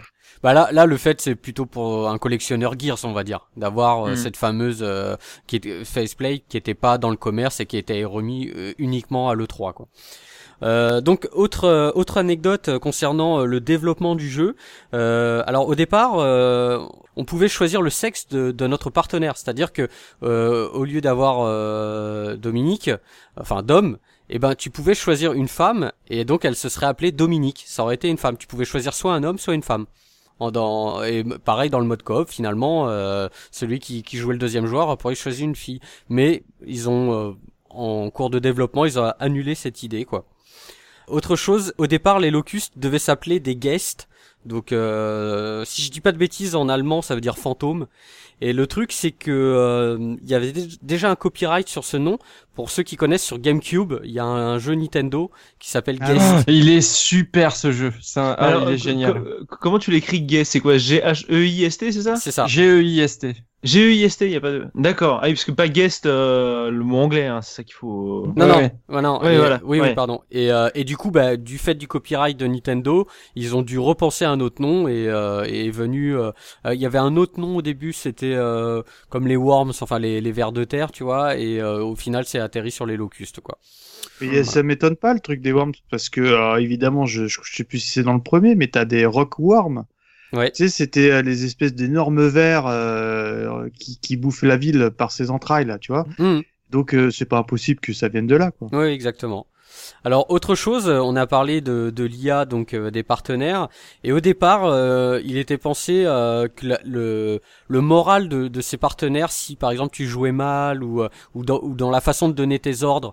Alors il y a un jeu qui a fait un peu ça, c'était le Binary Do- Domain, euh, c'est-à-dire Mhm. que tu euh, en fait tes, tes coéquipiers avaient une sorte de, de de barre de morale et pouvaient aller jusqu'au suicide. C'est-à-dire que tous les, euh, les- tes euh, Euh, Fahrenheit le retour. non mais c'est ça qui, et c'est ça qui gérait pas mal d'embranchements que tu prenais. C'est un, c'est un très très bon clone de Gears, euh, Binary Domain. hein. Mm. Faut pas hésiter. hein. Ouais. Un peu cher. ouais, c'est ça. Par contre il se joue pas à deux c'est dommage. Mais Il c'était est pas il est pas coop. Ouais, mais euh, donc du, du coup dans Gears ils ont abandonné l'idée parce qu'au final euh, ils ont pensé que bah si euh, les trois quand tu joues en solo si les trois persos euh, se flinguent bah après euh, t'es tout seul à finir le jeu et c'est quand même beaucoup plus dur quoi. Et, et dans Binary Domain, tu donnais tes ordres à la voix. Exact. Ça, ça défonçait. Ouais, ouais, ouais. Alors euh, après, euh, pour en venir, on en avait, on a parlé donc du mode coop, il y a le mode, euh, le mode en ligne, etc. Alors c'est vrai que dans le 1, il n'y a pas de mode horde, c'est un mode qui est apparu dans le Gears 2 qu'on a beaucoup beaucoup pratiqué. Il faut savoir que sur la version PC, il y a des modeurs qui ont créé un mode horde. Donc il est possible de faire de la horde sur Gears 1 mais que sur PC, bien sûr, pas sur Xbox. Explique-nous brièvement ce que c'est le mode horde, euh, vraiment pour ceux qui savent pas ce que c'est. euh. Bah, en fait, c'est- tu es t'es avec tes amis, t'es 5 et euh, tu affrontes que des, des vagues d'ennemis. Normalement, c'est 50, v- 50 vagues d'ennemis euh, avec euh, des boss tous les euh, toutes les 10 vagues. Et c'est un mode qui est apparu à partir du 2 et qui est euh, peut-être un des meilleurs modes coop euh, en ligne de, de tous les temps parce que c'est mortel. La tension, elle monte au fur et à mesure des vagues Hmm. et c'est assez mortel quand tu joues à 4 là-dedans. euh, C'est Au début, en gros, pour, ça a été repris après dans tous les modes multijoueurs. Oui, euh, évidemment, ouais. euh, En, gros, été- pour faire simple, moi j'aime beaucoup ce genre de mode parce que tout ce qui est versus, euh, bah déjà je suis pas bon et euh, et du coup bah je- j'ai jamais pris de plaisir à faire ce genre de jeu. En revanche, quand tu fais des hordes, bah t'es- t'es- tu dois collaborer avec tes avec tes compars. Si t'en as un qui part faire le kéké, bah ça met euh, l'équipe en, en péril. Mhm. Et euh, bon, qui a un voilà, système de score, donc c'est hyper arcade. Enfin, c'est c'est- ouais ouais non tu c'est bats contre la machine, quoi. C'est mortel. hein. Ouais, C'est un genre de- de mode mercenaries pour Gears of War, quoi. Exactement. Ok. Et euh, alors donc pour finir, euh, j'ai regardé un peu ce qui se faisait du côté du speedrun parce que bah curieusement, euh, bah enfin euh, c'est pas ce type de jeu sur lequel tu regardes les speedruns quoi, Gear Ah of. War, bah non. Mais il y a quand même euh, quelques donc j'ai regardé sur speedrun.com. Alors il y a le premier, euh, c'est un américain donc qui s'appelle Flurby. Il a il a fait sur le jeu sur la donc le remaster sur Xbox One. Il finit le jeu en 1h41 euh, minutes et 52 secondes. Donc c'est il très court. Eh Ben, en fait, il y a un truc qu'on n'a pas dit dans le jeu, mais tu peux skipper. Finalement, si tu cours et tu, tu tues pas les locustes, tu vas d'un d'un Oh, point à le un mec, autre. il roulade, il roulade tout le Bah long. oui, bah tu, euh, c'est vrai. Tu, en fait, euh, t'as des t'as des spawns comme ça de coins. Tu peux laisser les locustes derrière toi et continuer d'avancer. Il y a des endroits où t'es obligé de les tuer pour pouvoir enclencher le le script, mais il y a des passages où tu peux les skipper quoi. Et euh, le mec le mec est quasiment tout le temps en course quoi.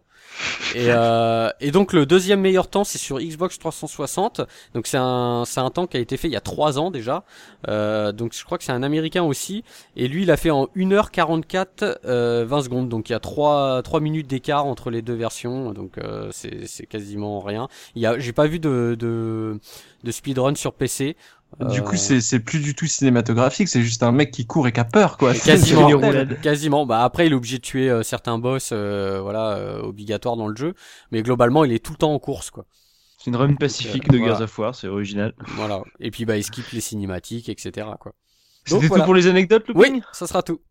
Eh bien, on va maintenant parler un petit peu gros sous, un petit peu argent avec euh, Mika qui a cherché pour nous sur les internets combien ça coûtait si on voulait se refaire euh, Gears of War aujourd'hui. Bah là, en fait, j'ai regardé un petit peu tout ce qu'il faisait, donc il faut savoir qu'il y a quand même pas mal d'éditions. On va dire l'édition simple de base, il y a l'édition collector que je possède, euh, qui contient notamment. Et que tu viens euh, de flinguer juste avant l'émission. Ouais, bon, bon je- parce qu'en fait, euh, j'étais en train de crâner et j'ai fait tomber la boîte. euh, ça fait rire mes comparses. Bon, bref. Donc, en fait, ce, ce collector contient un steelbook euh, extrêmement épais qui contient bien évidemment euh, le jeu, une belle, donc la belle boîte en fer, le fourreau en plastique imprimé. Euh, évidemment la notice, parce que oui, messieurs, à l'époque, il y avait des notices, souvenez-vous, euh, de euh, 34 pages en plus. Hein. Oh. Un, DVD bonus qui est euh, plutôt sans intérêt et euh, un artbook. Quoi. Et euh, donc, pour en revenir un peu à- aux différents Argus, bon, rapidement, c'est vrai qu'on l'a pas trop conseillé, mais moi, à titre perso, euh, je conseillerais malgré tout de jouer à la version euh, Ultimate hein, qui existe sur euh, euh, Xbox One et euh, sur PC. Bon, qui malheureusement euh, en version PC euh, se monnaie autour d'une trentaine d'euros minimum parce que euh, comme c'est euh, Windows euh, Store, pareil pour Aïe, Gears aïe, 4, aïe. T'as Mhm. pas moyen de racheter des clés. Enfin, c'est hyper verrouillé. Euh, et euh, en revanche, sur euh, donc Xbox One, le jeu se trouve très facilement euh, en occasion, en tout cas autour de 10-15 euros. Donc, ce qui est quand même un, un Mhm. prix, euh, c'est discutable. Mais après, euh, si on aime le jeu ou pas. Pour en revenir donc à l'édition simple, bah tiens, je vais parler un petit peu à Punky. Combien tu Oui. penses qu'un un, un Gears of War 360 euh, édition pas classique ou quoi, vraiment normal, euh, se monnaie sur euh, les internets? Honnêtement, je dirais 10 euros frais de port euh, compris. Eh ben écoute, euh, tu es même un petit peu au-dessus parce que Ah. euh, un Gears en moyenne, il y a tous les tarifs, mais quand tu fais une petite moyenne, moi je suis euh, je suis arrivé, on va dire entre 5 et 8 euros maximum. Après, bon, peut-être faut rajouter des frais de port comme tu dis. Donc c'est vraiment un jeu qui cote pas tellement. Et euh, en revanche, pour la version collector, euh, bah, tiens, Soubi, parce que je sais que tu es très client, combien tu penses qu'une édition collector que j'ai énumérée se monnaie sur, euh, sur Gears? Peut-être euh, entre 40 et 50 euros. Eh bien, il y a tous les prix. Euh, moi, je l'ai vu au moins cher à 9 euros. Après, euh, c'était sur Le Bon Coin notamment, mais euh, en moyenne, euh, ça se négocie entre 9 et, et une quinzaine d'euros. Ah, c'est Ah, correct. Oh. Ouais. Ouais, C'est- ouais, ouais, c'est- ouais. C'est la collector du 2, je crois, qui est très recherchée parce qu'elle a une boîte avec, euh, je crois, un, un des côtés qui est en forme de, de lame de Lanzor, en fait. Hein, Et, euh, je regarderai. C'est une, espèce de steelbook avec euh, un, un des côtés en, en cranté, quoi. c'est euh, assez, euh, assez joli et je non, crois qu'elle est plus chère. T'as les moitiés des possesseurs qui se sont tous taillés des veines en la rangeant dans leur bibliothèque. Ah, mais la collector ultime, c'est sur Gears 3 parce qu'il y a une notice euh, ah, bref, Faite par quelqu'un.